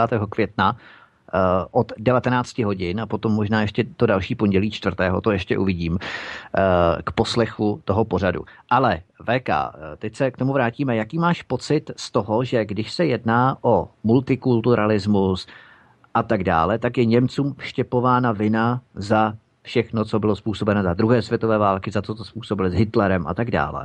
Ale když se mluví najednou o Benešových dekretech, potažmo i postupimskou smlouvu, to tady nebudeme rozebírat, na to není čas, tak najednou ta vina Němců za druhou světovou válku, za Hitlera, jak si mizí. Najednou jsou obvinováni Češi za všechno mhm. možné i nemožné, ale ne Němci. Tak není to takový dvojí metr optiky posuzování historie. No, e, vždycky, když se říká, e, když se ozývá jako přirovnání, nevím, jestli i tak i v Česku je tady to přísloví, e, když se ozývá hlas z lesa, je těžké najít jeho zdroj. Protože kvůli ozvěně. Mm-hmm. Tomuhle tomu já bych důrazně varoval před tím dávat rovnítko mezi požadavky budou směřovat směrem k spochybnění Benešových dekretů, dávat rovnítko mezi současné Němce, to znamená geneticky přeprogramované Němce po druhé světové válce, do souvislosti s těmito požadavky, protože to nejsou požadavky e, tomu, čemu dneska říkáme zgleichschaltovaní Němci. To je něco jiného. To jsou požadavky, které vyplývají e, z jiných zdrojů. Jenom odbočím, ale je to velmi důležité. Pokaždé, když v České republice jsou nějaké akce neziskového sektoru, dobře si toho všímejte. Jsou vždycky vedle sebe v různých diskuzních panelech, když tam sedí někteří hosté, tak za nimi jsou reklamní panely. A na těch reklamních panelech, kdo organizuje třeba daný diskuzní panel, jsou loga organizací jako třeba Evropské hodnoty, americká ambasáda, US Embassy a tak dále. Ale vždycky tam vidíte například Open Society Foundations a hned vedle Konrad Adenauer Stiftung ano, a další německé fondy. Pozor, tady ale dochází k jednomu zásadnímu, ale zásadnímu bodu, který takzvaně svým pohybem klame tělem. Toto nejsou požadavky Němců, to jsou požadavky domu Rothschild. Konrad Adenauer Stiftung je totiž nadace, která je napojena na Rothschildovu rodinu. Stejně tak jako Open Society Foundation, Foundation z George Soros. George Soros je emisar domu Rothschild. To jsou židovské procesy. Protože, promiň VK, já tě přeruším, přestože udělal útok na Bank of England v roce 92, která je ročnická. Ano, pozor, pozor, pozor. Co se týče George Soreše, jeho peníze měly za následek, nebo jeho akce měla za následek propad, obrovský mohutný propad britské libry, díky čemuž ovšem profitovala rodina Rothschild na světových no, trzích. ale na úkor Rothschildovské banky. Pozor. Bank of England. Všichni, všichni, všichni židé, co se týče židů, tak když máš eh, propad v jedné bance, tak eh, dám ti jeden příklad. Proč myslíš, jenom kontrolní otázka, já vím, že to víš, ale musím tu kontrolní no. otázku dát. No. Proč myslíš, že židé nechali padnout Lehman Brothers? Je to nejkrásnější příklad za všechny. Hmm. Protože pádem Lehman Brothers nastartovali vlnový prodejů. Začaly krachovat další banky. A stejně to proběhlo počátkem 90. let eh, v celém britském Commonwealthu, kdy Rothschildovci nakoupili v Kanadě banky, které kvůli oslavení Libry začaly kolabovat. Takže to je proces. To je proces. Takže já, aby jsme nezacházeli takhle hluboko, tak já musím jenom říct důležitou věc. Zase podle toho přísloví, když se ozývá hlas v lese, ta ozvěna je velmi těžké určit zdroj, ale my ten zdroj známe. Všechny tyto štiftungy, všechny uh, Bank of England, uh, všechny Lehman Brothers, které měly problémy, Bank of England měla problémy uh, a všude, kde se točí obrovské peníze, znamená krach jednoho domu, otevře a sníží ceny, kdy můžou potom jednotlivé rodiny Rothschild, ale i Rockefeller, kteří se na, to, na tom podíleli úplně stejně, tak mohou nakupovat za zlomek ceny menší bankovní domy, které skoupí a tím se zbaví konkurence. To proběhlo mimochodem v roce 2008 a 2009 ve Spojených státech. E, během krachu, během hypoteční krize, krachly banky a e, zůstaly jenom v uvozovkách zdravé ryby, ale v uvozovkách, protože e, ty banky byly subvencovány Obamovou vládou obrovskými dotacemi, takzvaným hašením a umořováním toxických asetů, toxic assets. To znamená, to všechno zaplatili američtí daňoví poplatníci, kteří přišli o své starobní důchody eh, na svých 401k spořících důchodových, důchodových fondech. Nechali se okrást. A kdo z toho profitoval? Eh, Rothschildovci a Rockefellerovci. Takže to jsou té tragédie. Takže my musíme při tomto posuzování, my se musíme dívat, že co se týče Konrad Adenauer Stiftung, to je nástroj domu Rothschild, stejně jako Open Society Foundations, stejně jako další neziskové eh, organizace v celé Evropě. To je jejich proces. A teď já se musím vrátit k něčemu, o čem jsem hovořil eh, minulý pátek nebo předminulý, eh, o vzniku Československa, protože to má velkou souvislost. Vznik Československa mají na svědomí, má právě na svědomí, na svědomí Dům Rothschild. To je jejich zásluha, v uvozovkách zásluha. Uh, oni potřebovali do čela uh, takového člověka, který odštípne od Rakousko-Uherska tu zdravou část. Tu zdravou částí se myslí ekonomicky zdravá část a to bylo, to bylo průmyslové Česko, nebo průmyslové české země. Eh, kde byl koncentrovaný těžký průmysl, hutě, strojírenství a tak dále a tak dále. Po odstržení Československa se z bývalého Rakousko-Uherska eh, stala naprosto bezvýznamná kolonie, kterou je do dnešních dnů. Dneska každý považuje Rakousko za naprosto nevýznamnou zemi. Ještě v roce 1918 to byla velmoc. Za rozpadem Rakousko-Uherska stojí dům Rothschild. A stejně tak za instalací první české i vlastně i druhé československé vlády. Eh, Kramář, eh, Tomáš Garik, Masaryk, Beneš. To znamená, že proto Češi, a pozor, tady bych byl velmi opatrný, bych neříkal Češi, to ne, to ne. Proto Praha je tak důležitá, tak důležitým nervovým bodem všech židů ve spojení Izrael-Praha. Protože Československo je projektem domu Rothschild. Jeho vznik. A tohleto napojení zůstává do dnešních dnů. Proto je Praha centrem světového židovstva. Ale co se stalo? Skončila druhá světová válka a do procesu, řekněme, řízení v Evropě vpadnul étos z východu, neřízený projektil jménem Josef Vysarionovič Stalin. Ten věděl, jaký je problém, měl naprosto jasno o tom, že jaký byly příčiny vznik, vzniknutí a vypuknutí války, kdo financoval Adolfa Hitlera ve 30. letech. Všechny informace měl. A aby tomuto zabránil... I když Hitler vypomáhlo celý... Rusko. Ano, přesně tak, přesně tak, přesně tak. Uh, Molotov, Ribbentrop a tak dále a tak dále. Ne, myslím v 30. Obří... letech, když uh, zbrojili 30... Němci, tak jim pomáhlo Rusko přece. Ano, přesně tak, přesně tak, přesně tak. I přesto. Co je důležité? Po válce došlo k, ke změně řízení, ke změně řízení procesu, ke kterým musel přistoupit Edvard Beneš. A to byly právě Benešovy dekrety. Vystěhování Němců, protože nešlo jinak. To bylo jasné. Protože nepřítel byl známý, nepřítelé byli jasně definovaní, eh, Měchovská zrada, vyhánění českých občanů z pohraničí, ze sudet, tohle to všechno, takže musela přijít odveta odstěhování a vysídlení Němců a jejich zabavení nebo zabavení majetku, znárodnění eh, jejich nemovitostí, jejich pozemků a tak dále, a tak dále, a tak dále.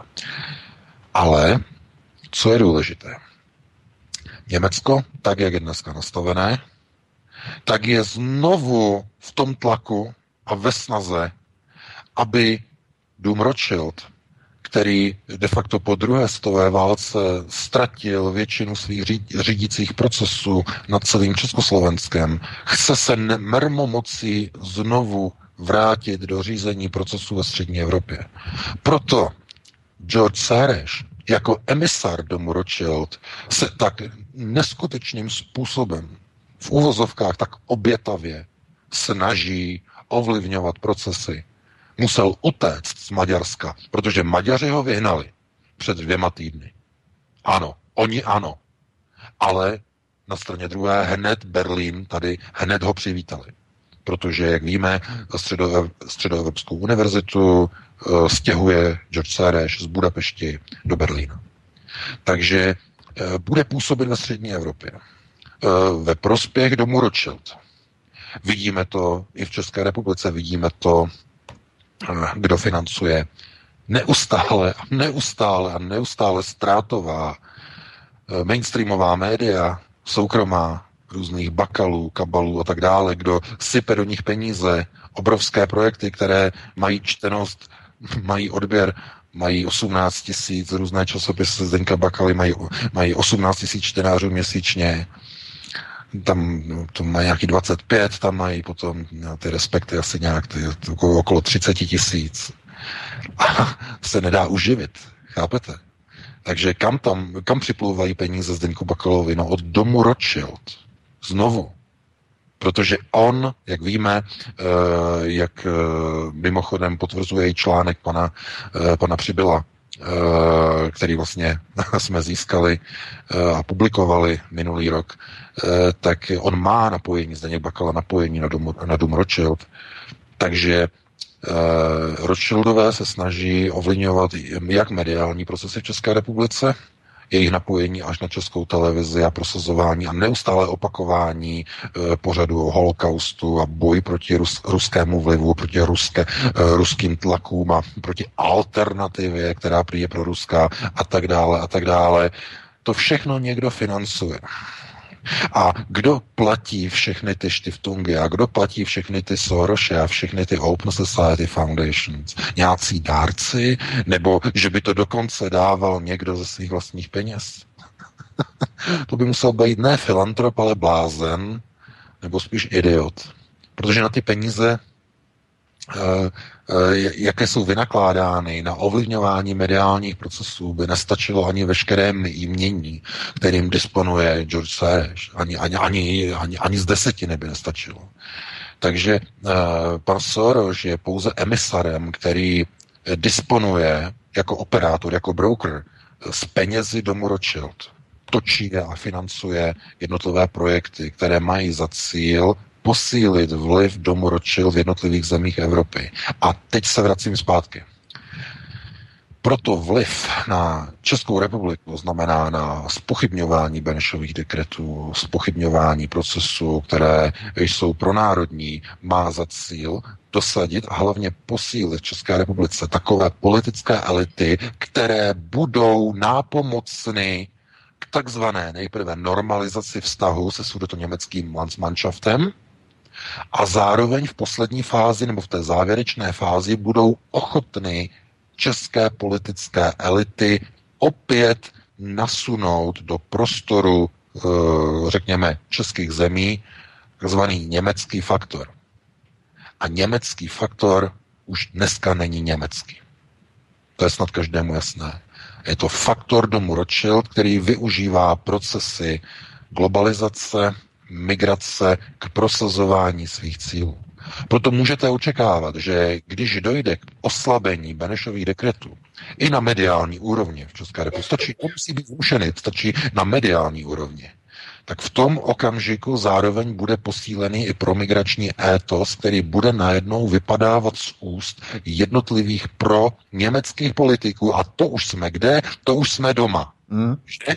Všichni, paní Marksová, pro migračně nastavená. A hele, ona je najednou na straně sudeťáků, co ona tam dělá a další pro migračně nastavení. Takže my mluvíme, ne, my mluvíme nejprve, mluvíme o Benšových dekretech a my jenom se podíváme na druhou stranu a vidíme, že najednou už mluvíme o migraci. Takže to je propojené. To je propojené. A je pro nás hrozivé, když si uvědomíme, co probíhá. E, všichni viděli, jakým způsobem oni útočí na Aeronet. Bakalova média, to znamená Dům Rothschild, se spojil s českou televizí a vyprodukovali pomlouvačený pamflet. Způsobem, že rodina našeho kolegy se z toho málem psychicky zhroutila. Tento týden.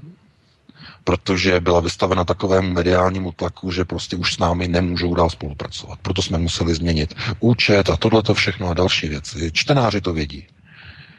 Chápete? Takže když stojíte proti Rothschildům, když stojíte proti Bakalovi, když stojíte proti české televizi, tak jste ve válce, tak vám jde o život. Jako panu Kuciakovi. A tohle to platí o všech serverech alternativy, které nedělají neškodnou alternativu. Eh, čímž já eh, nazývám prostě to, když prostě třeba jenom někde přebíráte nějaké informace, i když i to je důležitá práce. I to je důležité přebírat informace z jiných serverů a dávat a rozšiřovat informace. Ale tím, že někde něco přeberete, tak nejste primárním terčem. Ovšem, pokud jste zdrojem informací, tak se stáváte primárním terčem. A z tohoto důvodu probíhají mediální útoky a e, pouze to vytváří komplexní obraz toho, proti čemu stojíme. Mnoho lidí raději si ani nemusí představovat, raději si, raději si ani nepředstavujte, co zatím je, eh, co všechno musí lidé vytrpět, aby mohli nějakým způsobem dělat alternativu. To bylo na jinou diskuzi. Takže eh, já se na to dívám, na spochybňování Benešových dekretů, jako na eh, velmi nebezpečný proces, který pouze dokresluje snahu o nasunování zájmu domu Rothschild skrze procesy a rozdmíchávání, já tomu říkám mm, démonů minulosti, protože jakmile posílí v České republice e, takové osobnosti, které, které navštěvují a které jezdí na německé Landsmannschafty, tak v takovém okamžiku je konec s českým národem. Protože když jsme tam viděli pana Hermana, když jsme viděli e, pana, e, no, e, Bělobrátka, eh, když teď vidíme paní Marksovou, když vidíme další politiky, tak všechny tyto politiky můžeme zahrnout do onoho balíčku pro sudeckých politiků, ale zároveň i pro migračních politiků. Rovnítko mezi to můžeme dát. Takže nemluvíme už jenom o Benešových dekretech. Mluvíme, eh, protože mimochodem Benešovy dekrety vůbec nehrají žádnou roli. Ty Benešovy dekrety jsou vlastně jenom zástupným symbolem toho, aby posílila v České republice německá státní moc. Ta, která je dnes ovlivňována právě domem Rothschild. Právě ta. A ten boj, který vedeme na alternativě proti vlivu Američanů, amerických neokonů, má bohužel za následek oslabování americké státní moci v Evropě a naopak posiluje proces globalistických projektů, proces e, domu Rothschild a především nasunování migrantů a globalizace. Chápete? Tam není na výběr to, co je lepší, to, co je horší. My vlastně stojíme jako národ, jako vlastenci, jako alternativa mezi dvěma mlínskými kameny. Na jedné straně jsou američtí neokoni, kteří chtějí rozpoutat válku všude, kde je to jenom trochu možné. Pro prosazení svých cílů, pro získání zdrojů, pro získání kontroly a ovládnutí vazalů. To znamená, máme americké neokony. Proti ním stojí globalisté. Globalistické prvky, migrace, Eh, exody lidí z Afriky, nasunování eh, do, do evropských zemí a eh, tyto dva subjekty stojí proti sobě. To znamená, jeden jedno mlínské kolo chce prosadit svět, model světa řízený podle amerických modelových vzorců. Pax Amerikána, proti ním globalisté, euroazijský globalismus a mezi sebou se řežou. A kde jsou národní teze, už jsem o tom hovořil jednou, jsou uprostřed jsou drceny z obou stran uprostřed. Proto se dívejte, že proti alternativě útočí jak neokoni, jak americké elity, které jdou ostře proti alternativě, tak i globalisté, kteří naopak kritizují alternativu za to, že, kritiz- že alternativci kritizují migraci. Za že jsou to xenofobové, rasisti. Takže alternativa je drcená ze dvou stran. Ano, globalistům vyhovuje, že my někdy v uvozovkách jako truhlíci jdeme, hmm. Jdeme hlavou proti tomu druhému drtícímu kameni, proti neokonům, že jdeme proti ním. Ano, to globalistům vyhovuje, hmm. ale jinak nás chtějí rozdrtit úplně stejně jako ten druhý kámen, který jde v protikurzu. A my jsme uprostřed. A teď někdo se zeptá, no a jako co je lepší? A já opakuji, no tohle je mocenský tenzor. A v něm si nemůžete vybírat, co je lepší. V něm se musíte pouze přizpůsobit, adaptovat, abyste, se, abyste přežili. A to je tragédie. Protože vy potom otevřete dveře, jdete ven. Podíváte se na to, co je u voleb. A koho tam vidíte. A vidíte tam zástupy lidí, jak volí globalistický projekt Andreje Babiše. A za ním dlouho, dlouho, dlouho, dlouho nikdo nic. 20%. A tam za ním, 20% daleko za ním, tam potom jsou všichni ostatní, paběrkují nějaká procenta. Co je to za proces? Globalizace. Naprosto drtivá, tak drtivá, že by se dala přirovnat jenom k globalizaci tady v Německu, kde drtivě zvítězili sluníčkáři a migranti. Na prvním místě Merkelová v CDU, na druhém místě SPD. A, a v, v obě dvě strany mezi sebou se přetahují o to, kdo přijme více migrantů, kdo jim to zlehčí, kdo, kdo trumfne toho druhého. Šílenství, vedoucí do hrobu, k zániku celý Německo, celý národ. Co to je pro Boha? Kdo to nazve jinak než degenerací národa? No ale co proti tomu dělat? Protože je to objektivní proces. Jedině národ může být zachráněn tím, že si rodina ochrání svoji budoucí generaci, vlastní děti. Že je vychová k jiným ideálům, k jiným cílům. Toho oni se nejvíc bojí globalisté, protože když vychováte vlastní děti k ideálům, tak můžete zabít člověka, ale ideu nezabijete. Ideál zůstane. Proto oni chtějí už od útlého dětství honem, honem rychle vám to dítě vzít. Paní Marksová, ta, která teď byla v Augsburgu, co schválila v minulé vládě, co prosadila? No povinný předškolní ročník ano, ano. a zavedla, a za, zavedla jesličky, že už po šesti týdnech můžete dát dě, děti do jesliček, stát se postará o vaše děti, no honem, honem, rychle, jakoby pro vaše dobro, maminko, abyste mohla pracovat brzy po porodu, ještě ani vám není dobře, měla jste těžší porod, tohleto, ale už abyste šest týdnů po, po porodu, už abyste pracovala a my se vám o to dítě postaráme a my vám ho vychováme. Ale už vám neřeknou, že až to dítě vyroste, tak vy to dítě nepoznáte. To dítě bude odcizené, to dítě nebude mít k vám žádný vztah. Eh, ve stáří eh, vám bude tlačit, když bude starší, bude vám tlačit nějaké, nějaké šílené názory do hlavy. No a když půjde k volbám, no tak bude volit globalistické strany. A vy budete potom říkat, Ježíš Maria, co se to stalo s naším národem?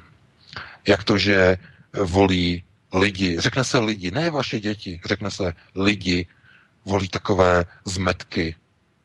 No jo, jenže takový je národ. Takový národ je vychovaný. Takhle národ přemýšlí, takhle národ volí. Objektivní proces.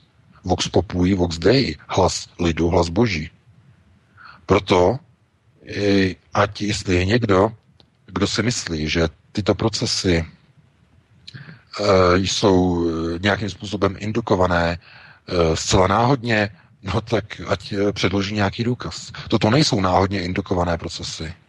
Toto jsou zakódované procesy, které vycházejí z dlouhodobé indoktrinace na všech úrovních řízení. Od první úrovně až po tu šestou, dokonce i na té šesté prioritě, na té válečné prioritě. I tam probíhá indoktrinace.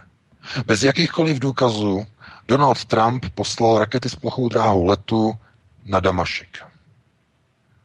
Protože přesvědčil národ, ne všechny samozřejmě, to, to, to ne. Alternativu ne, rozhodně ne. Ani Rusko, rozhodně ne. Ale západní média, většinou mainstreamovou veřejnost přesvědčil o tom, že má pravdu, že Bashar Assad použil nějaké chemické zbraně a na šesté prioritě prosadil svůj proces řízení. Bombardování a potrestání Asada za to, že jste nic neudělal. jo? Takže vidíme, že to probíhá všude. A lidé na to reagují způsobem, že většinová veřejnost s tím souhlasí. Nic proti tomu nedělá. To znamená výchova, řízení na páté prioritě, eh, úroveň chemicko-biologická, to znamená působení na změnu genomu, genetické struktury, eh, změna, eh, řekněme, určitých hladin hormonů v těle, eh, dále znečištění hormony v pitné vodě a tak dále a tak dále. To všechno působí na změny myšlení, na změny genomu. Děti se eh, rodí s různými poruchami, osobnostmi, osobnosti, eh, různé hyperaktivity a tak dále. Dříve to nebylo, takže ty změny probíhají a lidé, kteří vyrůstají, jsou zkrátka v procesu přeprogramovávání. Z toho potom vyplývají výsledky voleb, nad kterými jenom s úžasem otvíráme ústa, nemůžeme je pochopit, jak je možné, jak k ním došlo. A přitom je to komplexní struktura řízení na všech šesti prioritách, eh, proti kterým můžeme nejúčinněji bojovat právě na té prioritě nejvyšší. Světonázorové, to znamená v rámci výchovy. Výchovy, kterou nedovolíme státu, režimu, ale který do nejnezbytněji dlouhé doby budeme ovlivňovat z rodinného kruhu. Do 6 let dítěte, aby si vštěpilo základní hodnotové návyky, aby bylo vychováno k lásce, k vlasti, k rodině, k respektování rodičů, e, nejvyšší autorita rodina a tak dále a tak dále, aby bylo e, zamezeno kontaktu s různými procesy vystavování e, špatným modelovým vzorům, jako je homosexualismus, homosexualita a tak dále. To znamená, tohle to všechno musí být nastavené v rámci rodinného kruhu. Pokud k tomu nedojde, je konec. Protože jedině proti, proti globálním procesům, které všechny až na výjimku jsou dlouhodobého charakteru, nelze bojovat krátkodobými opatřeními. Na konceptuální úrovni, no vůbec ne, ani náhodou. Takže eh, já bych to jenom takhle velmi obsáhle ukončil, dal bych ti ještě slovo Vítku, aby si také k tomu něco řekl. A uvidíme, jestli se dostaneme ještě na nějaké kratší téma ještě do konce hodiny. No, právě máme už jenom 10 minut do 9. hodiny, stejně tak jako první hodinu s tou českou televizí, respektive s marakešskou dohodou, tak eh, pojďme na další téma, nechme toto stranou. Vrátíme se k tomu, až bude více času řešit tato témata, okruhy. Ale eh, když jsme u těch globalistů, neokonů, když jsme u, Don, u Donalda Trumpa, u eh, Sýrie, tak pojďme se podívat na další epizodu, která se odehrála. Velmi zajímavé. Eh, do Severní Koreje už dorazila malá skupina zahraničních novinářů, kteří budou přihlížet a spravodajsky pokrývat likvidaci tamního jaderného střediska. KLDR totiž přislíbila zničit zkušební poligon, což označuje za potvrzení závazku skončit se zkouškami jaderných zbraní.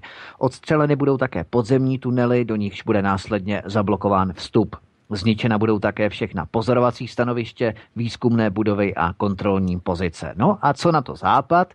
I když Kim Jong-un zničil poligon Pchungyeri, ve kterém eh, proběhlo těch šest testovacích jaderných výbuchů, americký prezident Donald Trump Následně vypověděl chystanou schůzku s Kim Jong-unem, která se měla konat 12. června v Singapuru a jako důvod uvedl, že Severní Korea je otevřeně nepřátelská. Takže Kim se vzdal svých jaderných zbraní, Kim propustil tři americké špiony a navzdory tomu všemu je Severní Korea podle, podle Donalda Trumpa nepřátelská. Jenom mimochodem ještě předtím viceprezident Michael Pence v televizi Fox News eh, KLDR varoval, že dopadne jako Líbie, pokud se s Američany nedohodne. No a na toho KLDR, respektive Kim Jong-un, eh, označili za hlupáka a ignoranta.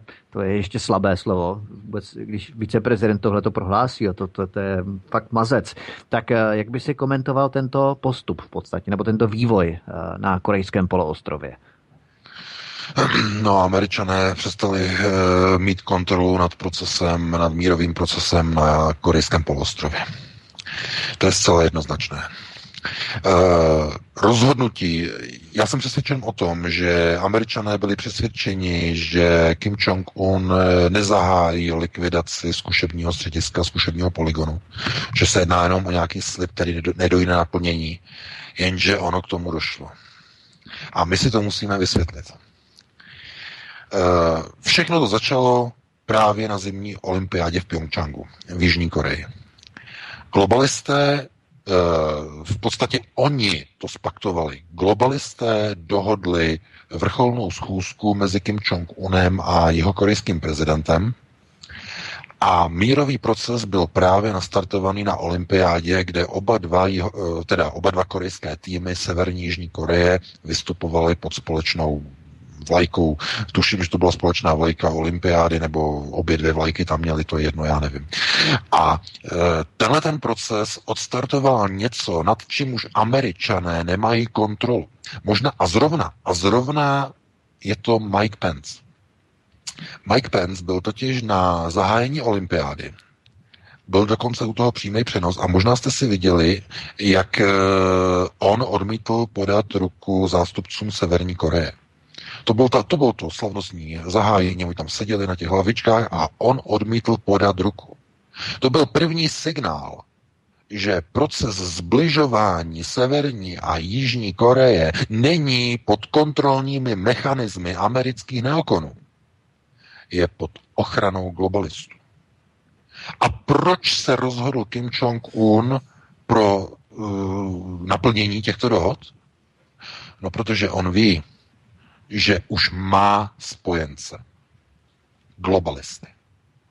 Kteří kontrolují, stejně jako ochraňují Miloše Zemana, kteří ho drží uh, u mocenského nastavení v Praze, na Pražském hradě, tak stejně tak globalisté dali záštitu Kim Jong-unovi. Uh, je naprosto evidentní, že on už ví, že nikdo Severní Koreu nenapadne, protože eh, má eh, garanci a záštitu eh, globalistů.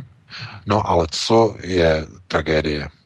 Američané už vědí, že ztratí vliv na celém korejském poloostrově. Teď ještě ne. Oni zoufale se snaží udržet svoji moc, snaží se zablokovat mírový proces. Začátkem minulého týdne vyprovokovali to náhle cvičení uh, s Jižní Koreou, donutili jeho Korejce ke cvičení, oni nechtěli, aby to nepoškodilo mírový proces, oni je donutili, mluvili jsme o tom, hmm. ale je to všechno marné, protože Kim Jong-un se už nenechal nějakým způsobem jako zastrašit nebo nenechal se prostě vynervovat, i když byla přestřelka a Pence vyslal e, nebezpečný výstřel a pohrozil Kim Jong-unovi, že skončí jako Kadáfi, jako v Líbii, že skončí stejně, No tak co udělal Kim Jong-un? Jenom ho odpálkoval výrokem, že se prostě chová jako hulvát a stejně pokračoval v likvidaci jaderného střediska. Klidně. Proč? No, protože za sebou má globalisty kteří spunktovali a inscenovali, eh, zaplať pámbu, musíme říct mimochodem, eh, dohodu a dialog mezi Severní a Jižní Koreou. A američané, co? Američané jsou vyšplouchnuti. A co, co teď eh, vlastně k čemu dochází? Že Donald Trump de facto nemá jinou pozici nebo nemá jinou možnost, než ukončit veškerý dialog a tím izoluje Spojené státy protože tím američané ztrácí jakoukoliv kontrolu nad procesy, které začnou probíhat mezi Severní a Jižní Koreou. Oni sice můžou ještě ovlivňovat Jižní Koreu, to znamená, že se tam budou šťouchat do toho a budou, eh, budou vyhrožovat Jižní Koreji. Na to se musí dát pozor, to bude probíhat samozřejmě.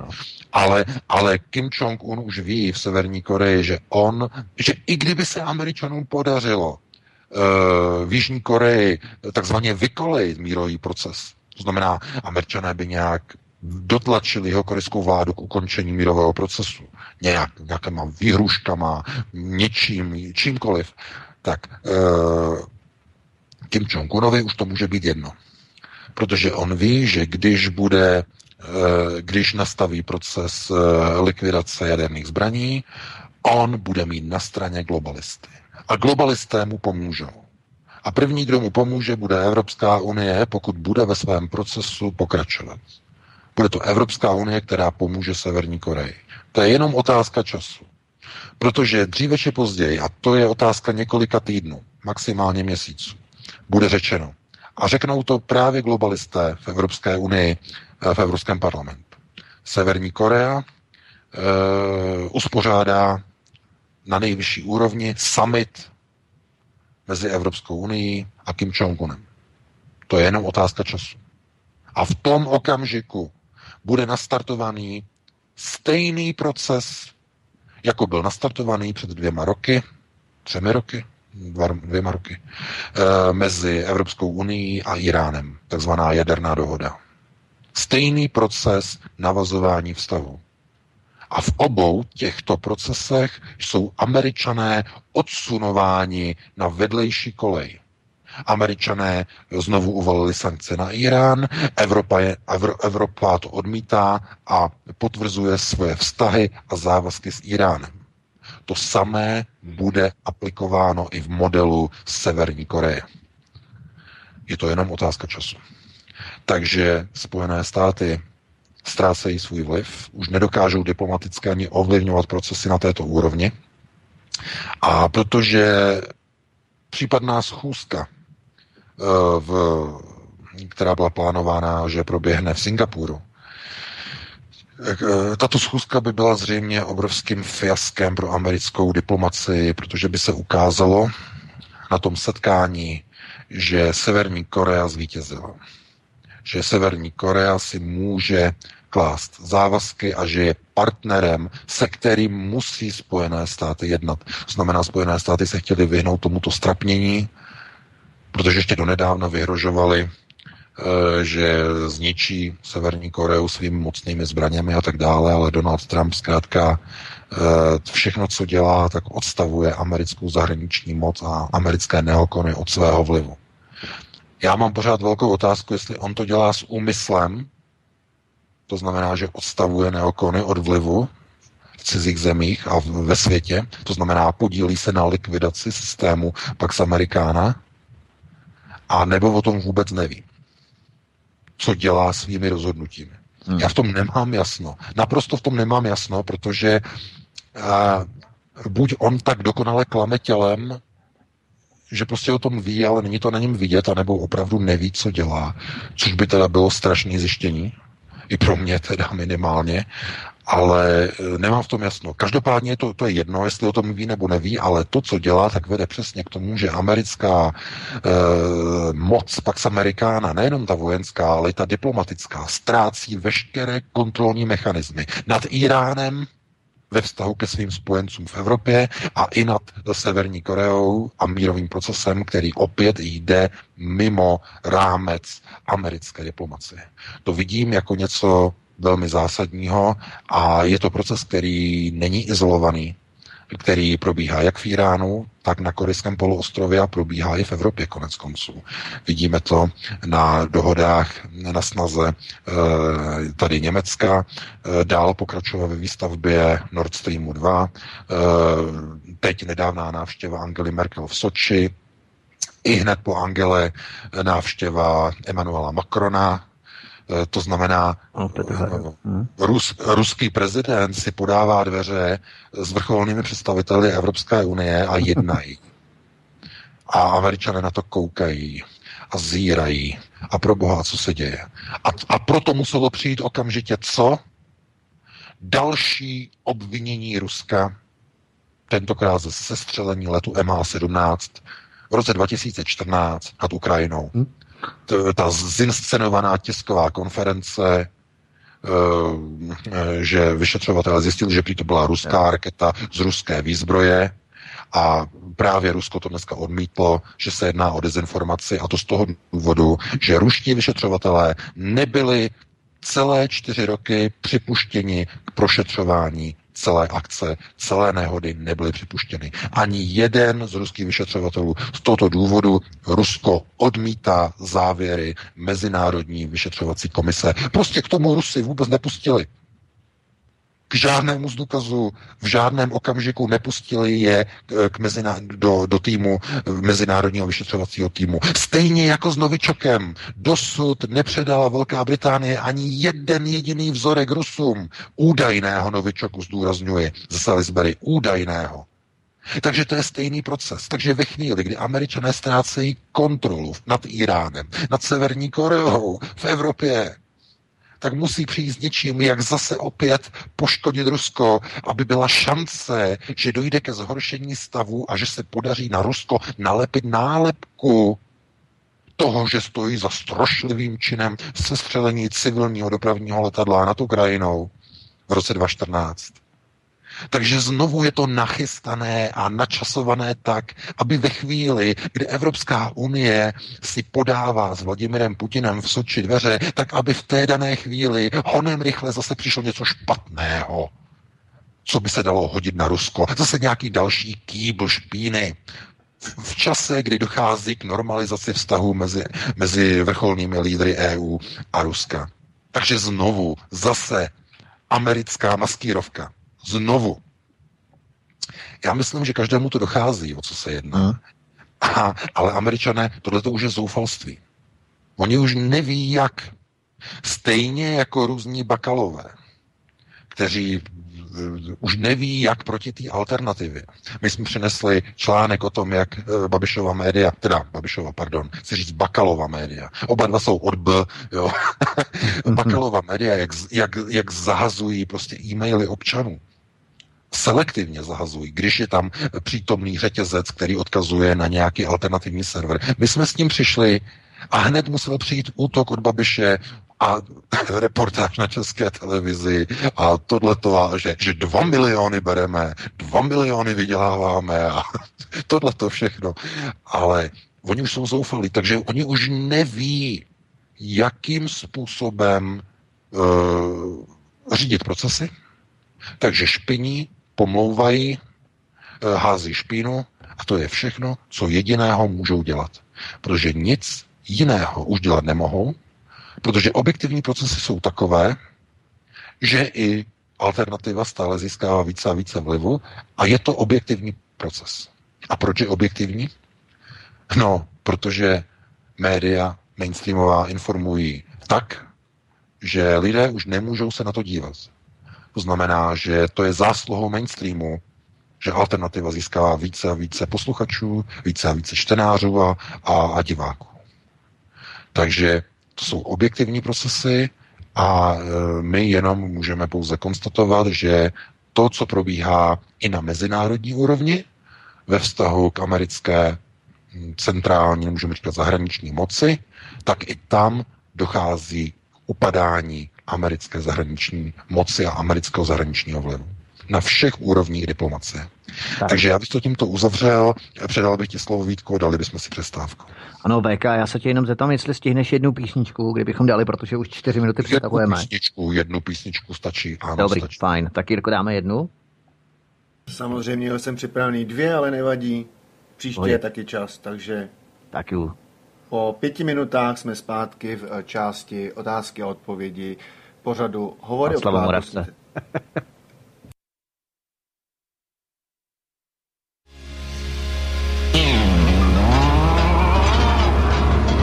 Nesmíme nechat řádit naše politiky jako americké tornádo. Nadělají více škody než užitku. Pokud nebudou dělat to, co si my lidé přejeme a za co my jsme je zvolili, čeká je sladká budoucnost. Povězte ho vejš, ať se houpá, povězte ho vejš, ať má dost. Buďme humanisté a podejme jim záchrané lano, abychom jim jejich namáhavou činnost usnadnili. Nenechme je, aby houpali oni nás, ale aby se zhoupli i oni. Samozřejmě v houpačkách na pouti. pátek od 19 hodin přichází smršť událostí a informační nácest. Informační nácest. Každý pátek od 19 hodin šéf redaktor z pravodejského portálu Ironet.cz pan VK krátký myšvy jeho atamanského vyčínku vypumpuje náš tlak na 158%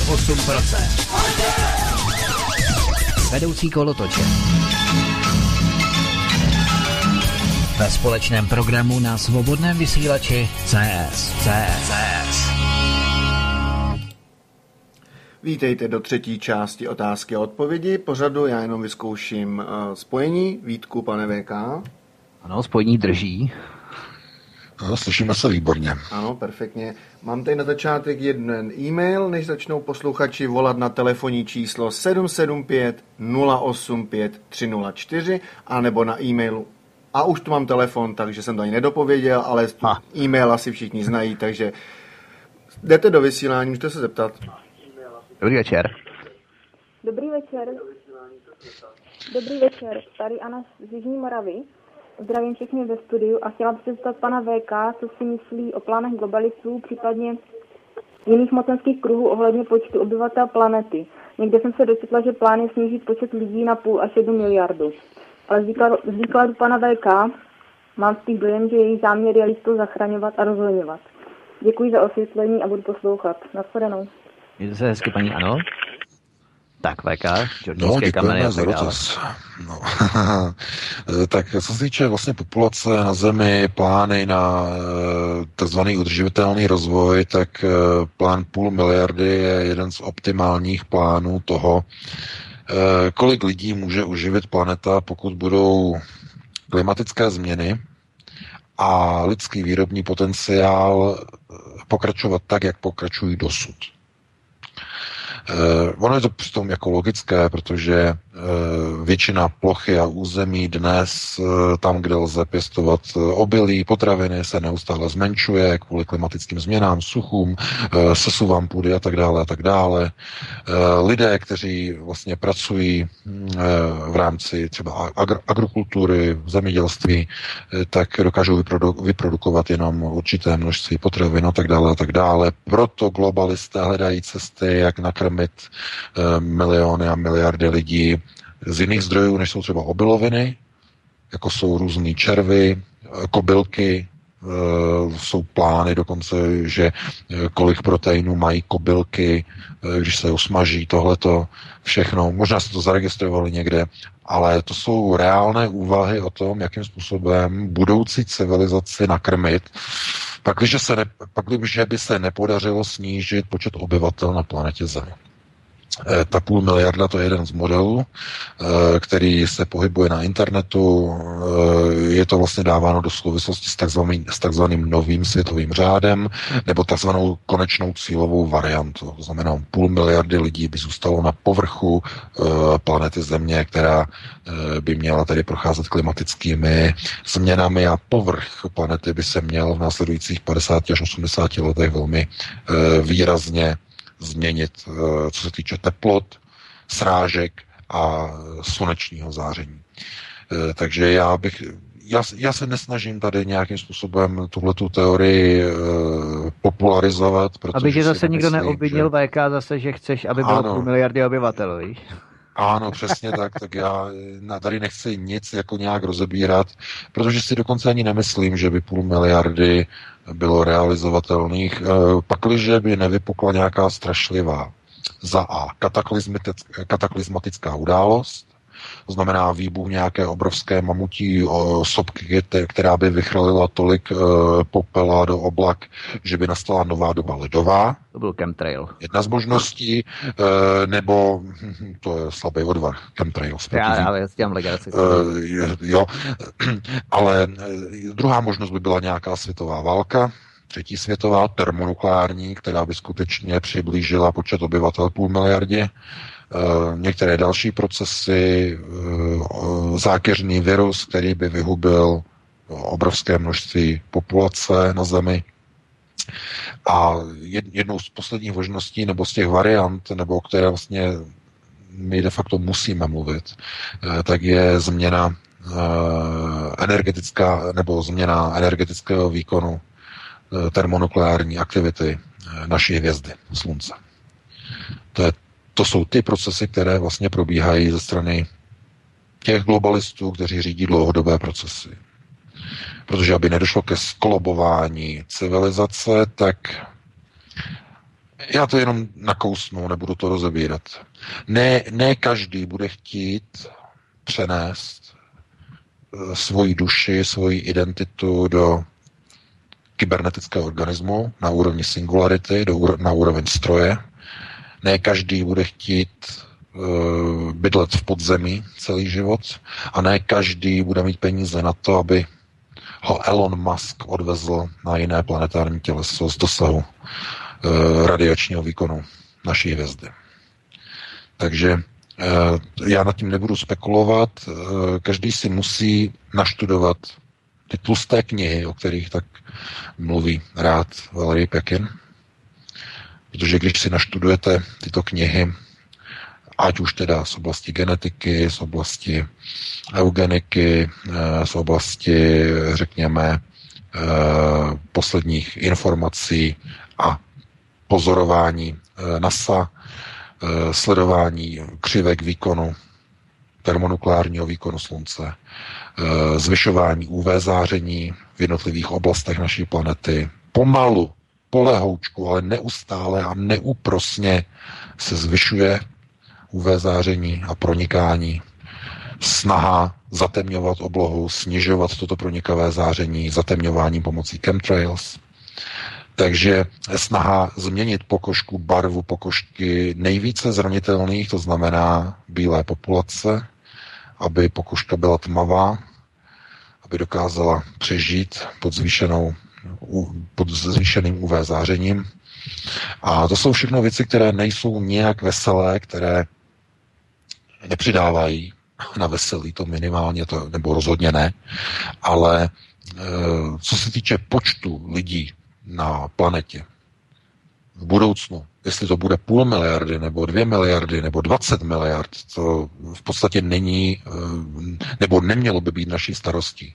Vůbec ne. To nás dokonce ani nemusí zajímat, protože nás musí zajímat hlavně to, jestli si dokážeme ubránit a uchránit naši národní identitu, naše hranice, které už nám sebrali globalisté v rámci Evropské unie a v rámci různých Schengenů a dalších. Jestli, jestli si dokážeme rozhodovat o migraci, o vlastní kultuře, jestli si dokážeme rozhodovat o své vlastní ekonomice a o zaměstnanosti a o vlastních důchodech a o budoucnosti a především o budoucnosti našich dětí. Jak je budeme vychovávat a k jakým hodnotám a k jakým cílům, jestli k, ho- k hodnotám tradiční rodiny národa a vlasti, anebo k hodnotám LGBT, multikulty, eh, inkluze, multikulturalismu k čemu vlastně. Takže to je jenom na nás. Takže bychom dali prostor dalšímu volajícímu, aby jsme eh, nebyli takto pesimističní. Ano, ano. Určitě. Volá někdo, Jirko? Ano, jdete do vysílání? Dobrý den, tady posluchač z Jižních Čech. Já bych chtěl panu EKU pochválit, že mi odpověděl na otázku ohledně trika. To mě těší, ale mám otázku. Co se týče toho generace toho bílého genomu, tak ono už je to, když to řeknu, vidět úplně všude. Stačí se projít v Praze a vidíte africký, když to řeknu, africký import, který se lodí za ruku s blondětýma českýma dívkama, to je první věc, takže ano. už je to úplně všude.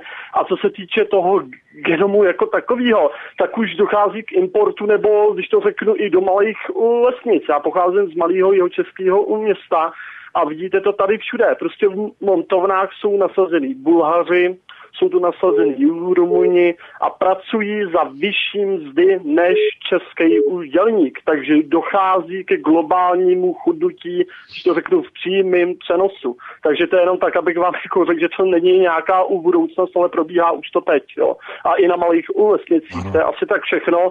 A chtěl bych vám poděkovat za, jo, za informace, když to řeknu zdroj, když to řeknu pořádek informací a hodně štěstí asi do budoucna. To je tak všechno. Díky. Já vám děkuju. Zdravíme já vám děkuju do Jižních Čes, držte se. Já jenom, promiň VK, já jenom interně, uh, Jirko, když bude telefon, tak napiš do toho společného chatu, jo, když je telefon, to pokusíme se zkrátit naše komentáře. Jo? Tak asi nevím, jestli Jirka slyší, fajn.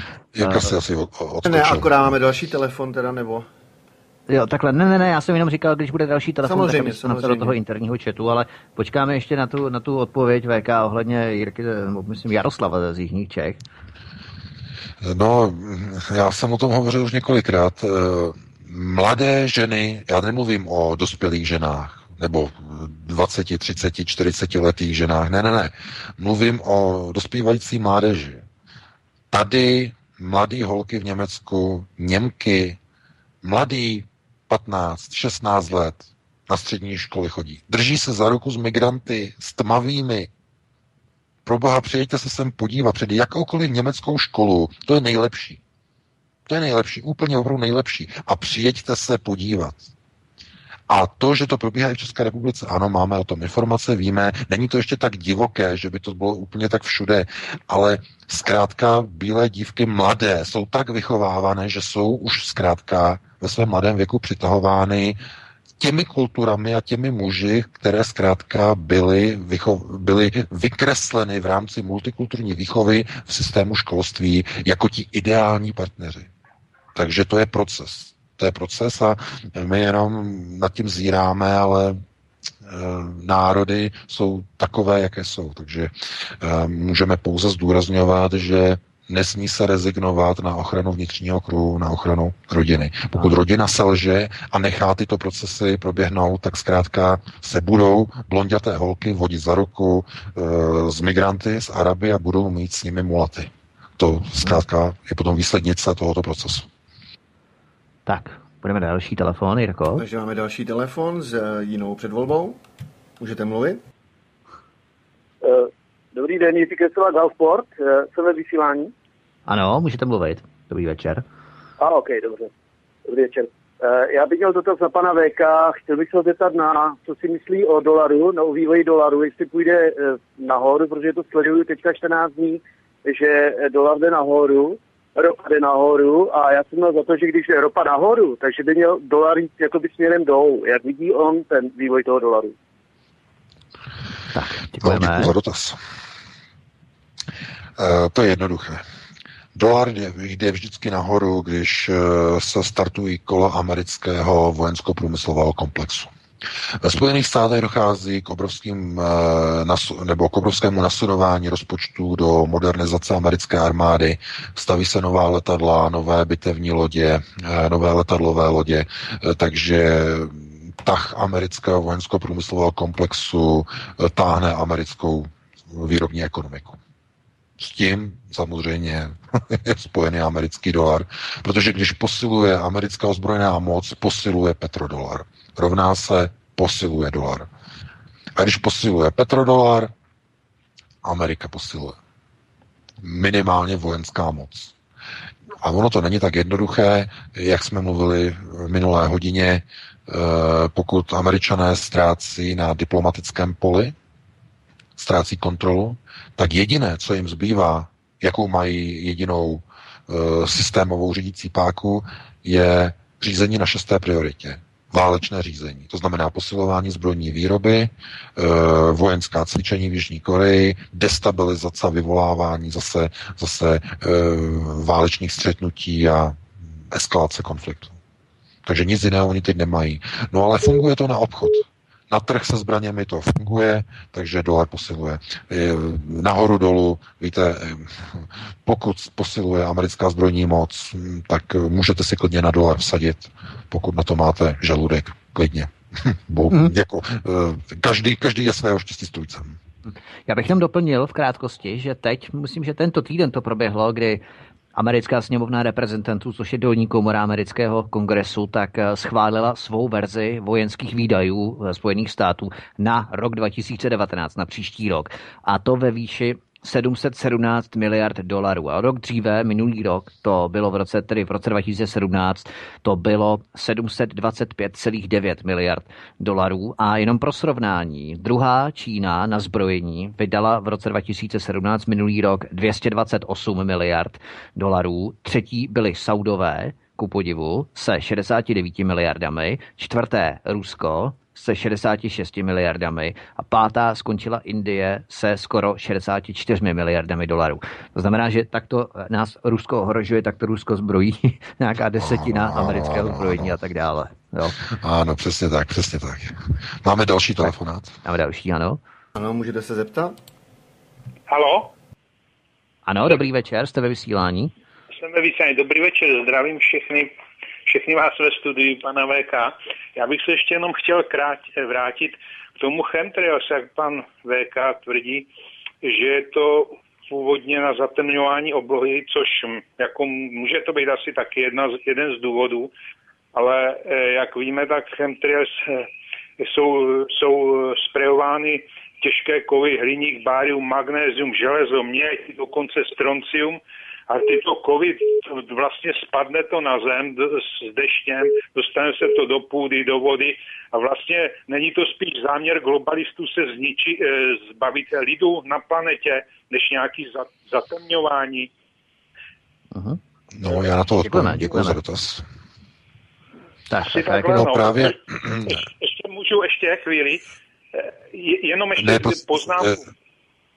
Ano, poznámku, krátkou, ano. Že, že vlastně tohle to jsem čet, že to, to je takzvaná akce nebo akce Manhattan a už, je to, už to od 50. let probíhá. Takzvaná tichá válka, vlastně je to i na ovlivňování počasí, vlastně, že jeden americký generál prohlásil, že vlastně kdo má, kdo má, kdo ovládá počasí, ovládá vlastně na, na zemi veškerý, veškerý dění na zemi, že jo? takže není to asi jenom to zatemňování, ale prostě je tam země toho víc, co určitě lidstvu neprospívá. Vy, vy, vy jste ty včely u nás, že jo? jak prostě umírají ohromným, o, ohromným množství včely, což včera bylo na primě řečeno. Děkuju a budu poslouchat. Naschledanou.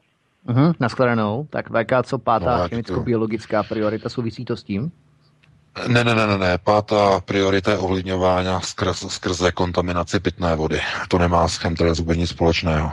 E, se prostě co se týče, je, ano, ano. Co se týče, co se týče uh, chemtrails, tak ano, oni mají vliv na znečišťování půdy, ale to je pouze takzvaný vedlejší produkt uh, procesu zatemňování oblohy, protože na pohlcování UV záření konkrétně nejde ani o pohlcování, jako spíš o uh, de facto defrakci a odrážení musí být použity specifické kovy, jako je bárium, jako je stroncium, jako jsou oxidy stříbra, které odrážejí UV záření od, eh, vlastně od vrstvy, eh, vysoké, vysoké vrstvy vlastně atmosféry. Eh, žádná jiná látka to nedokáže. Musí to být těžké kovy, které dokážou UV záření odklonit.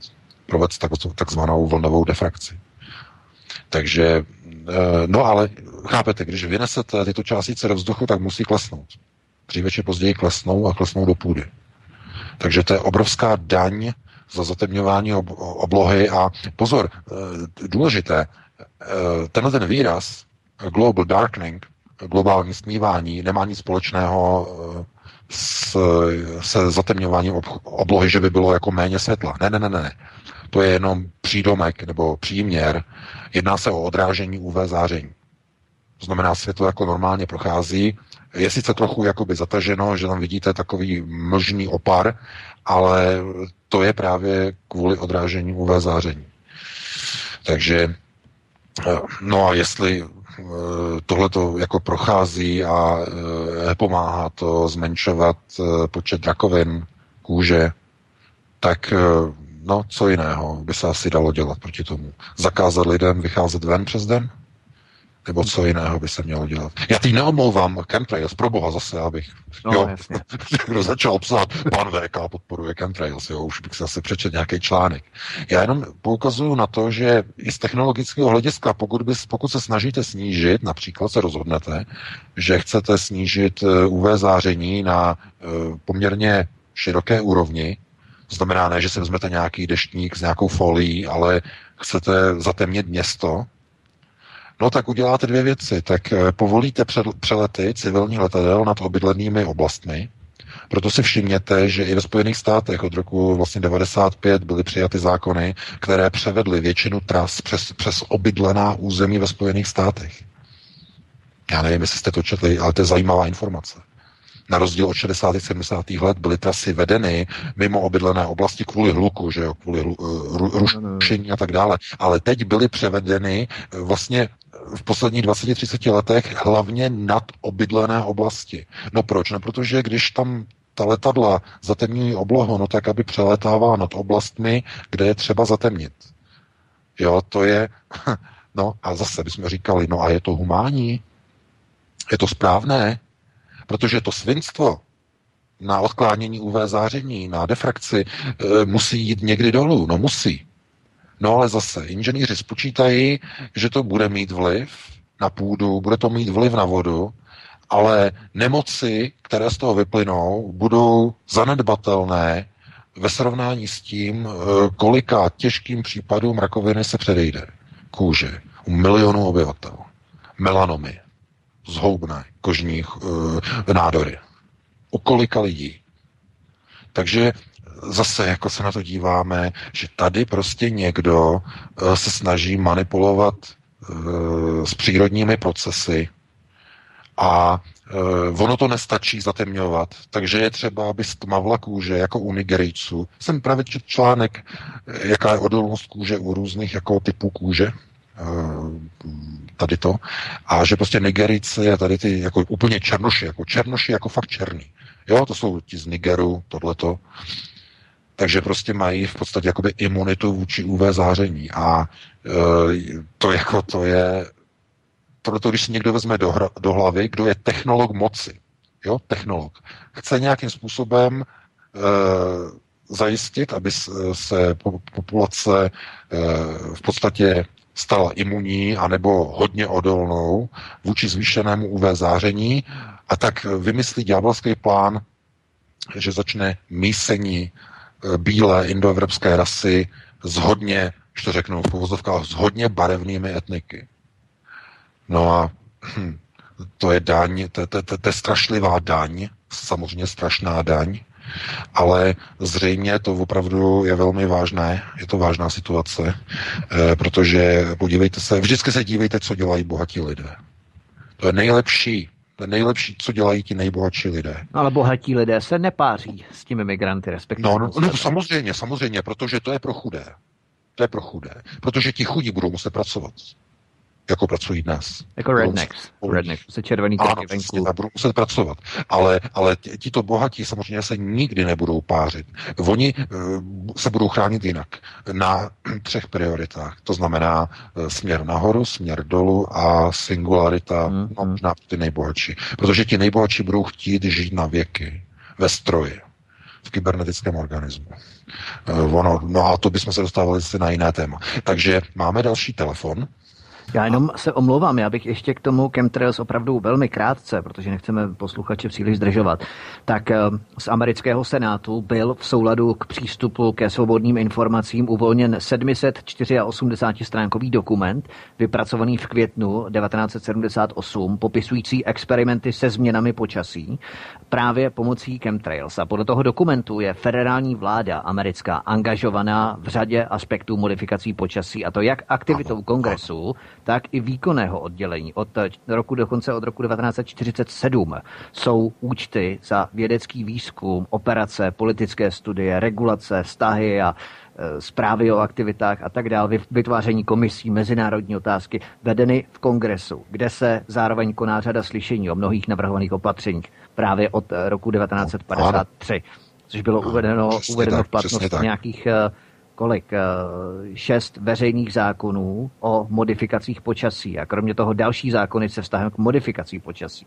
To znamená, že ty, ty informace tady jsou a jsou veřejné. To není žádný hoax, jo, to něco takového. Tak. Ano, ano, přesně tak. Ano a já ještě přidám, dejte si flight radar, ať víte, kde ty letadla lítají. Jste ve vysílání, můžete se zeptat?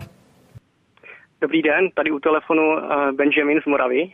Dobrý večer, mějte. Uh, a, Já jsem se chtěl pana Vejka zeptat, uh, jestli Merkelová, Juncker a tito představitelé ve skutečnosti nejsou ti, kteří mají rozbít Evropskou unii. O tom takhle přemýšlím a když tak budu vás poslouchat. Děkuji za odpověď. Uhum, no, děkuji za dotaz. Eh, no, eh, ano, já s tím souhlasím, ale já bych nepoužil slovo rozbít, ale já bych použil slovo reformovat. Reformovat do modelu a do procesu takzvané nové Evropy. A v té nové Evropě nebudou mít prostor žádné země, které se nebudou podílet na migraci. To znamená na procesu islamizace Evropy, na vítání migrantů, Arabů, Afričanů a tak dále. To znamená země, které budou chtít být v Evropské unii a takzvaně benefitovat z těch já nevím, to měl říct profitu, nebo z těch e, e, různých dotací Evropské unie a tak dále a tak dále, tak všechny tyto země budou muset se sklonit před všemi těmito deklaracemi, jako je Dublin 4, Marrakešská dohoda, Valeta, e, rabatský proces, globální kompakt. Všechny tyto dokumenty budou muset být schváleny a země, které budou chtít zůstat v rámci Evropy, rovná se v rámci nové Evropy, tak budou se muset podřídit těmto procesům. Země, které tomu se nebudou chtít podřídit, tak zkrátka odejdou z Evropské unie. A my můžeme, to by bylo na jiné téma, kam směřuje Česká republika, e, politický e, rozpol nebo rozklad e, české politické moci. Jedna táhne směrem ke Spojeným státům a k neokonům, druhá směrem ke globalistům, takže to bylo na jiné téma, ale e, ano, pokud to nazýváte rozpadem nebo rozbitím Evropské unie, tak můžete, ale já to spíš nazývám plánem na reformu Evropské unie s tím, že nová Evropa bude podřízením Berlína a e, potažmo globalistů. Tak, máme další telefon. Ano, a jsem velice rád, že jsem si nabil e, telefon, takže další volající můžete se zeptat. Dobrý den, tady Pelešek z Moravy. E, já bych měl tři otázky. Eh, první je ohledně Severní Koreje. Eh, já si myslím ohledně toho, že jak se tam včerkají eh, Kim Jong-un, tak začíná bratříčkovat s globalistama. Tož zda to nebude ku škodě vůči Severní Koreji, jakože z dlouhodobého hlediska. Zde, když oni tam velebí a socialismus, zda to nebude třeba i kontrarevoluce, že tam třeba spadne celý ten režim. Druhá hmm. otázka by směřovala k tomu, že ohledně toho, že oteplování, a jak tady prostě s tím souvisí to chemtrail, zda to není kvůli tomu, že když de facto se tady mluví o globálním oteplování, tož aby to nějak uschovali a mohli to nějak obvinit, tož de facto, že spustí to chemtrails, aby prostě de facto to globální oteplování nemohlo být tak rychlé. A třetí otázka by byla uh, úplně poslední a ta se týká toho, že Evropská unie teda, eh, jak to mám chápat, jako, že oni teda pokud budou přijímat migranti, eh, migranty, tož, a má se to týkat jenom chudých, což vyloženě oni půjdu tež na vrch nebo do spodu do země. A tím bych to dneska, to bylo všechno, co bych mhm. chtěl vidět. Fajn. Zdravíme na Moravu, hezký večer. No. Taká Děkuju, No, děkujeme. Děkujeme za dotaz. Eh, to je zase strašně těžké, dlouhé, komplikované vysvětlování. Já to musím zkrátit, aby se dostalo na ostatní. Ano, ano. Eh, co se týče chemtrails, tak eh, jejich hlavním cílem je omezit vzniky rakovin kůže a hlavně především tedy melanomu kůže u milionu, milionu obyvatel, protože pokud by nebylo zatemňováno již vlastně v podstatě od 50. no 60. let, kdy vlastně jenom experimentálně, kdy hlavně americký kongres se na tom podílí na tady těch výzkumech, tak eh, dneska by byla úplně jiná situace a nepomohl by vám vlastně ani ochranný faktor opalovacího krému 120. Jo, mimochodem. To opravdu není legrace. Mimochodem, dívejte se třeba to, třeba na tu věc, že mm, eh, letadla, dopravní letadla mají už speciální nátěry na okýnkách zvenka kvůli radiaci. Nově to dříve nebylo, ale to bylo na jinou diskuzi. E, takže ano, energetický výkon, termonukleární výkon slunce zvyšuje a naše planeta pomalu je opékána jako brambor ve vzduchoprázdnu v vesmíru na škvarek.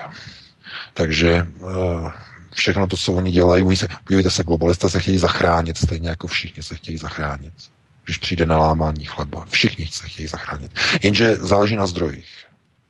Někdo si může koupit letenku u Elona Muska směrem na jinou planetu. Někdo si může zaplatit výstavbu bunkru jako různí bohatí miliardáři a někdo si bude moci zaplatit i singularitu, to znamená okopírování své identity v budoucnu po zdokonalení eh, kvantových počítačů a vytvoření vlastně umělé inteligence, eh, kdy stroje na bázi umělé inteligence umožní zmapovat procesy, jakým způsobem půjde do kvantového stroje okopírovat i e, lidská identita. Proto se pumpují takové neuvěřitelné peníze do průzkumu e, těchto systémů. Ale na to nebudou mít normální lidé peníze. To znamená, normální lidé, obyčejní lidé my jsme říkali, já nevím, ti nejobyčejnější, tak nebudou moci být takzvaně škrtnuti. To znamená, nemůžete přes ně udělat čáru a říct, no a tady ty lidi my obětujeme. To je nesmysl, protože by, by skolabovala celá civilizace. Takže musí přežít lidé. Lidstvo musí přežít, ale musí být schopno přežít v nových podmínkách.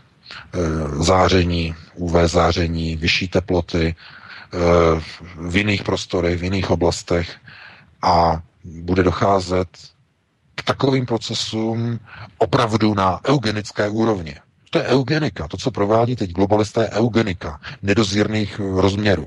Zatemňování oblohy, mísení genu, aby lidé měli tmavší pokožku, odolnější vůči UV záření a tak dále. To, to je eugenika jako, jako vyšitá. To není nic jiného.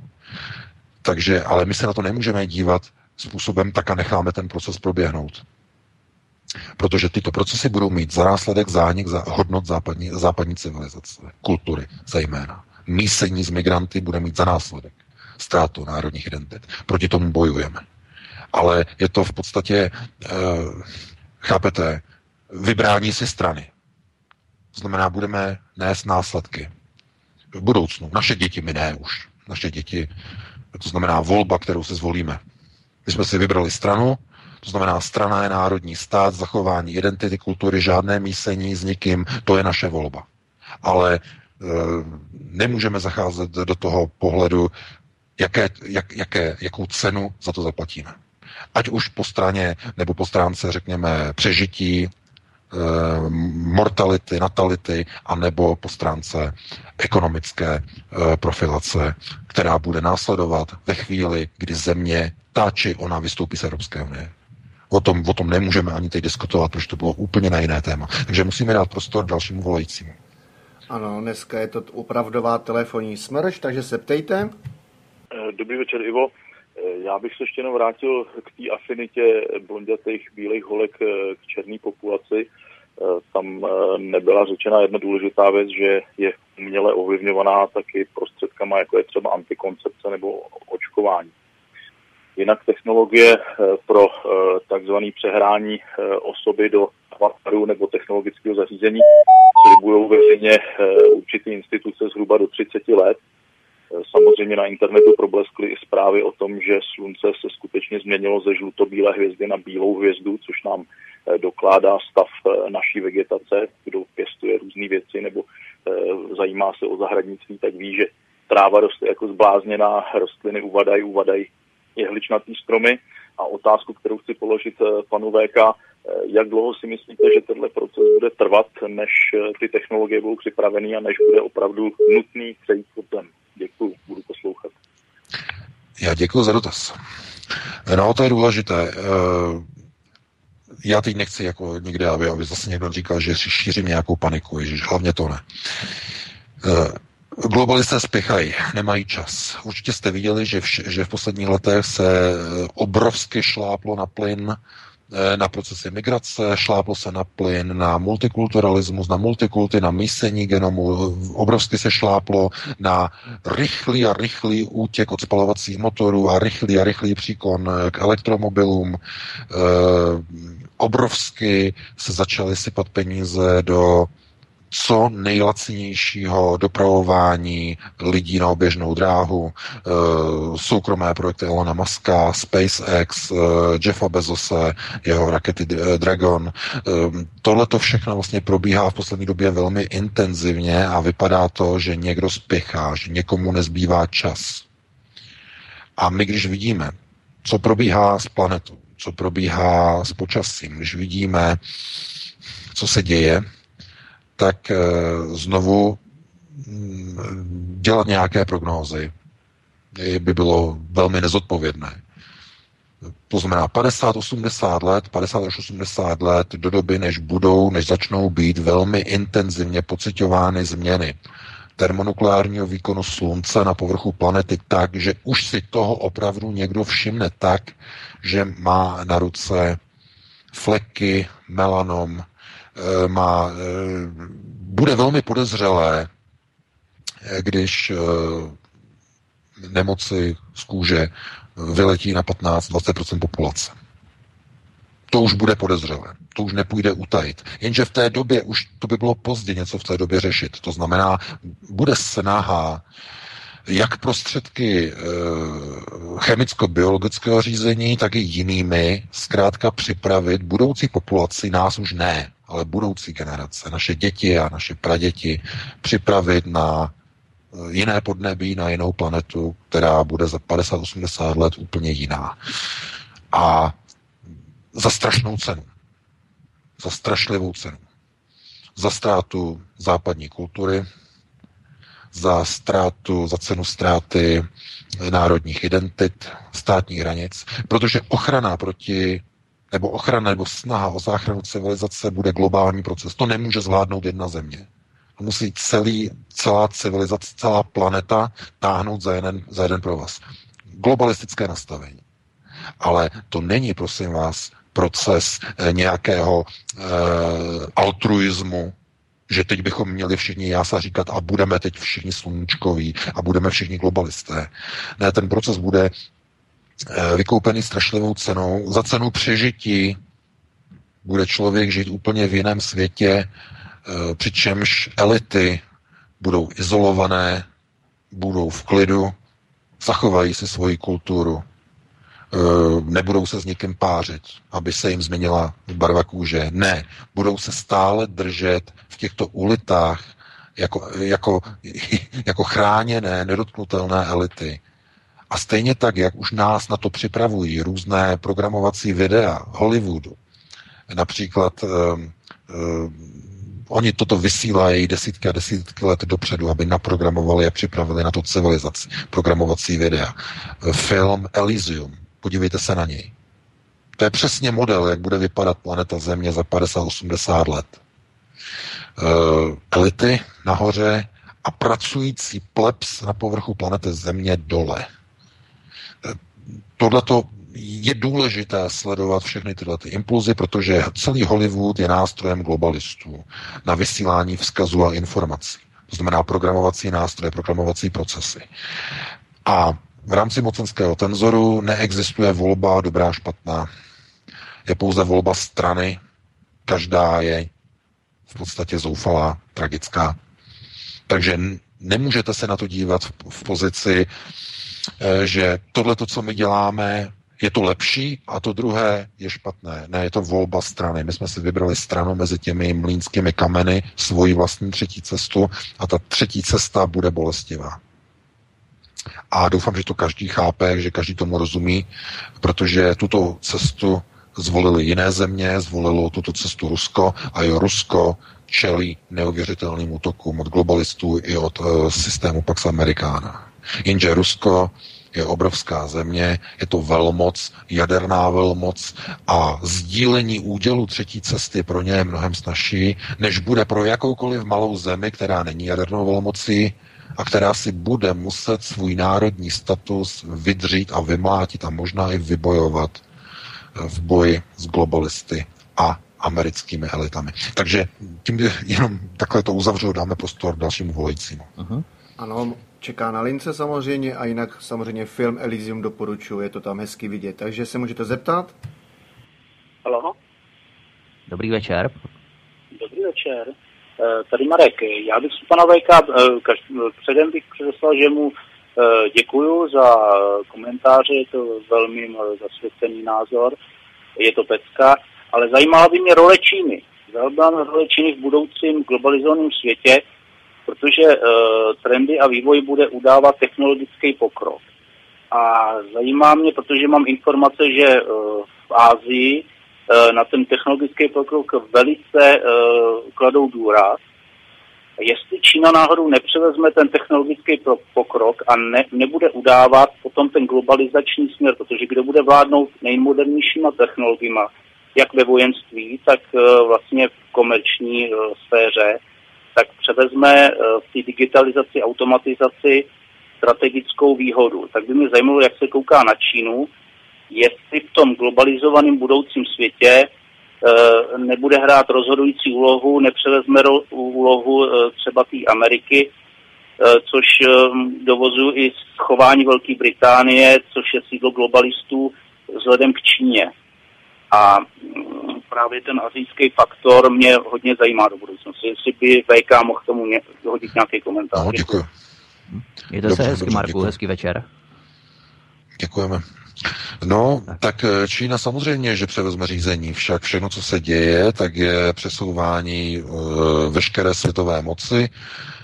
Ještě nedávno ze světového policajta s americkou hvězdou na nového policajta na čínského. Obrazně řečeno tady samozřejmě. Eh, ten proces bude probíhat i nadále, protože Čína eh, je do značné míry laboratoří globalizace.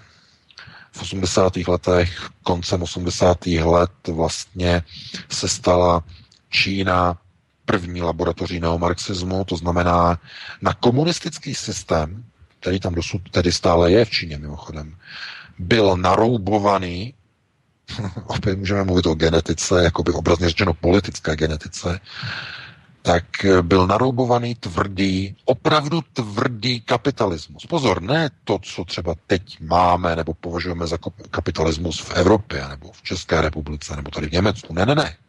Ten nejtvrdší, nejbrutálnější kapitalismus, jaký byl ve 20. letech e, ve Spojených státech. Ještě před vypuknutím krize. 29. Ten nejtvrdší kapitalismus. To znamená bezohledný, nízké platy, nízké výdělky, ale, ale ovšem obrovská produktivita. Vyžadovaná produktivita. A e, to, proč globalisté tento proces spustili, je právě součástí plánu na vytvoření takové společnosti, která se stane před obrazem celé budoucí planetární civilizace. Znamená lidi nebo společnosti, které budou na určité technologické úrovni, e, společnost budou řídit velké korporace, znamená korpora, takzvaný korporativismus, který bude, bude držet veškerou moc.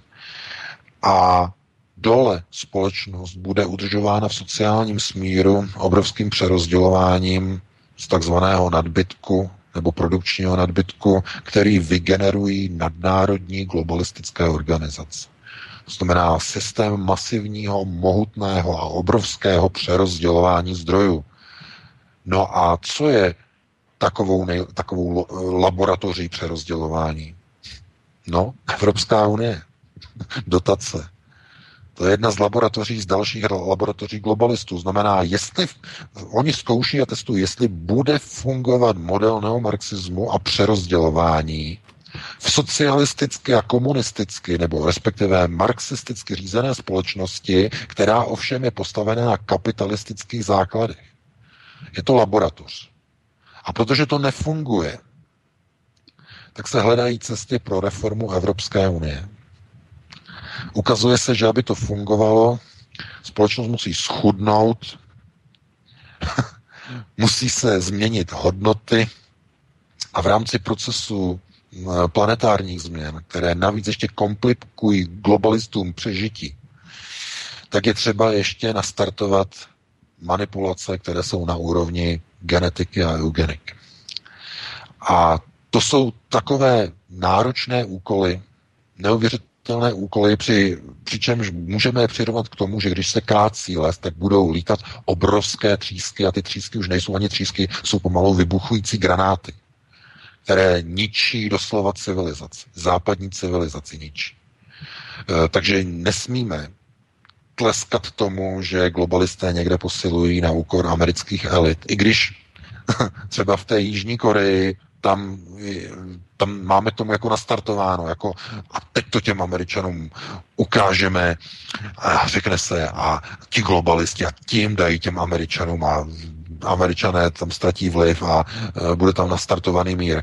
Ale bude to za cenu převzetí procesu globalistů a i globalisté nakonec doženou Kim Jong-una, pokud se e, přikloní na stranu globalistů protože i globalisté mu budou diktovat a pokud jim nepůjde na ruku, tak ho nechají vnitřně odstranit.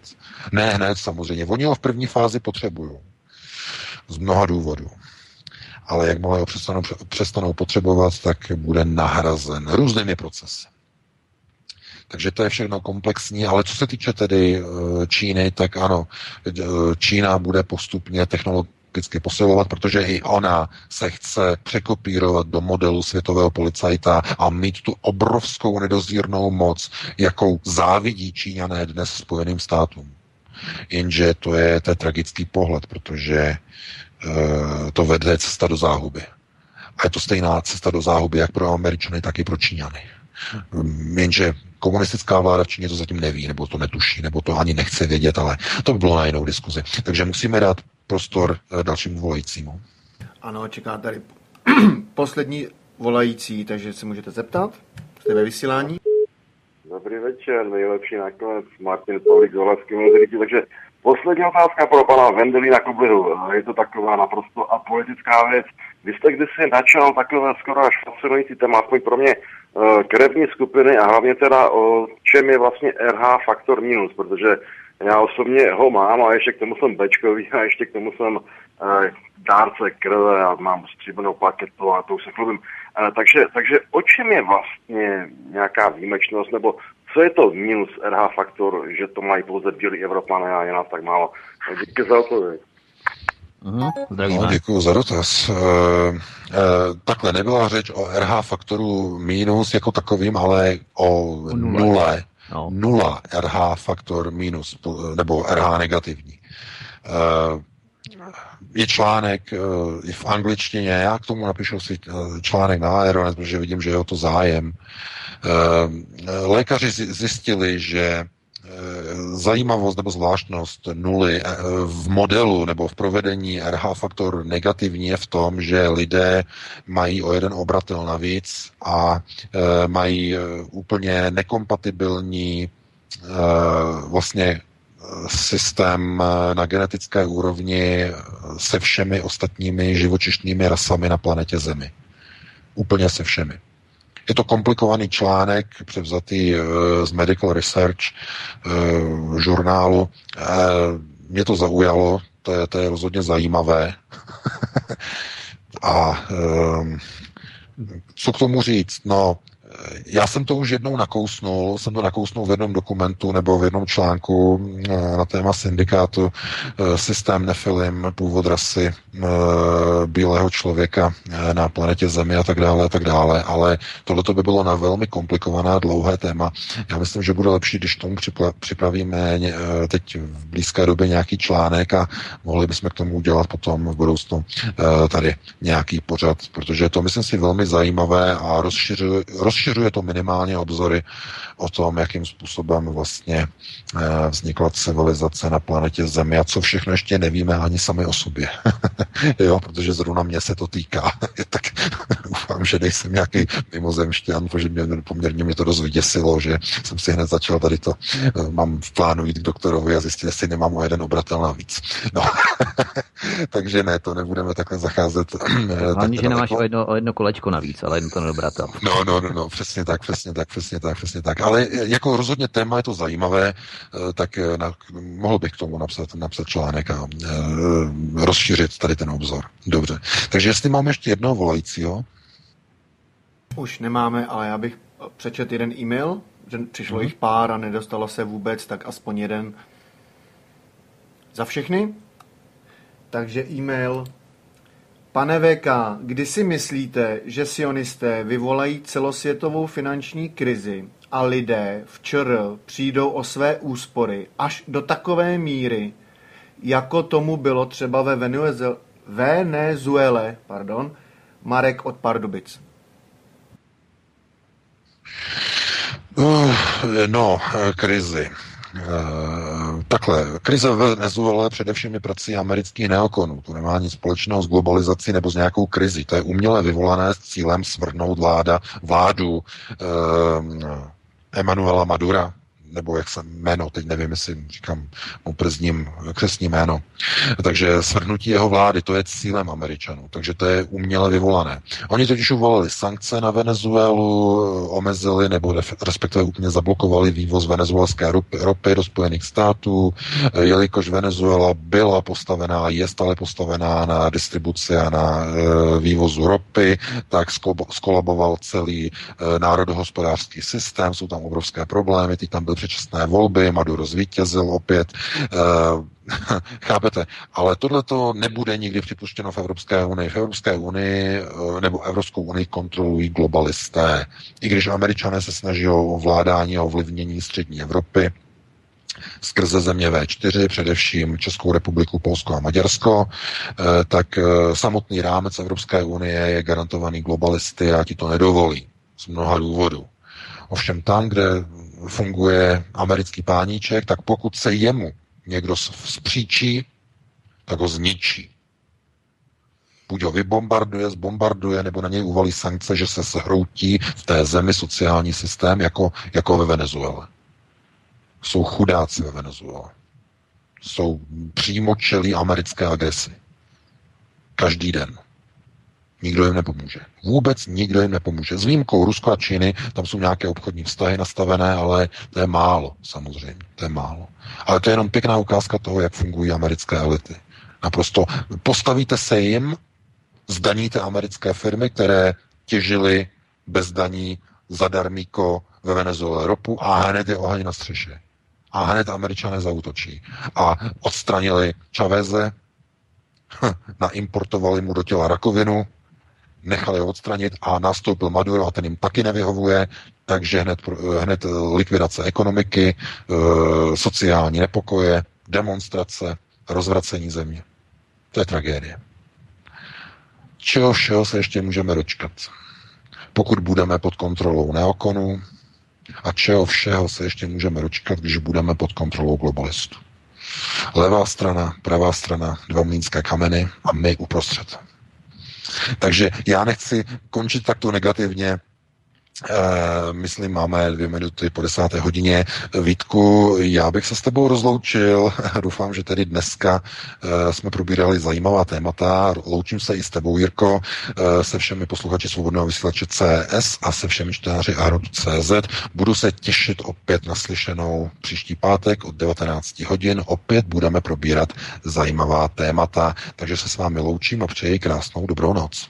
Já se také připojuji, loučím se se všemi posluchači s tebou VK i s našimi posluchači, čtenáři Aeronetu.cz. Také se budu těšit na příští pátek od 19 hodin v našem pravidelném čase. My si o víkendu odpočineme, to platí i pro tebe VK, tady aspoň doufám. A příští týden, tedy v pátek od 19 hodin, tu budeme opět pravděpodobně s Martinem Marcikánem z, z Kadaňského studia, ale to ještě uvidíme. Takže děkuju a tobě taky, Jirko, děkuju za vysílání, přeju hezký večer a zůstaňte dále na svobodné vysílači CS.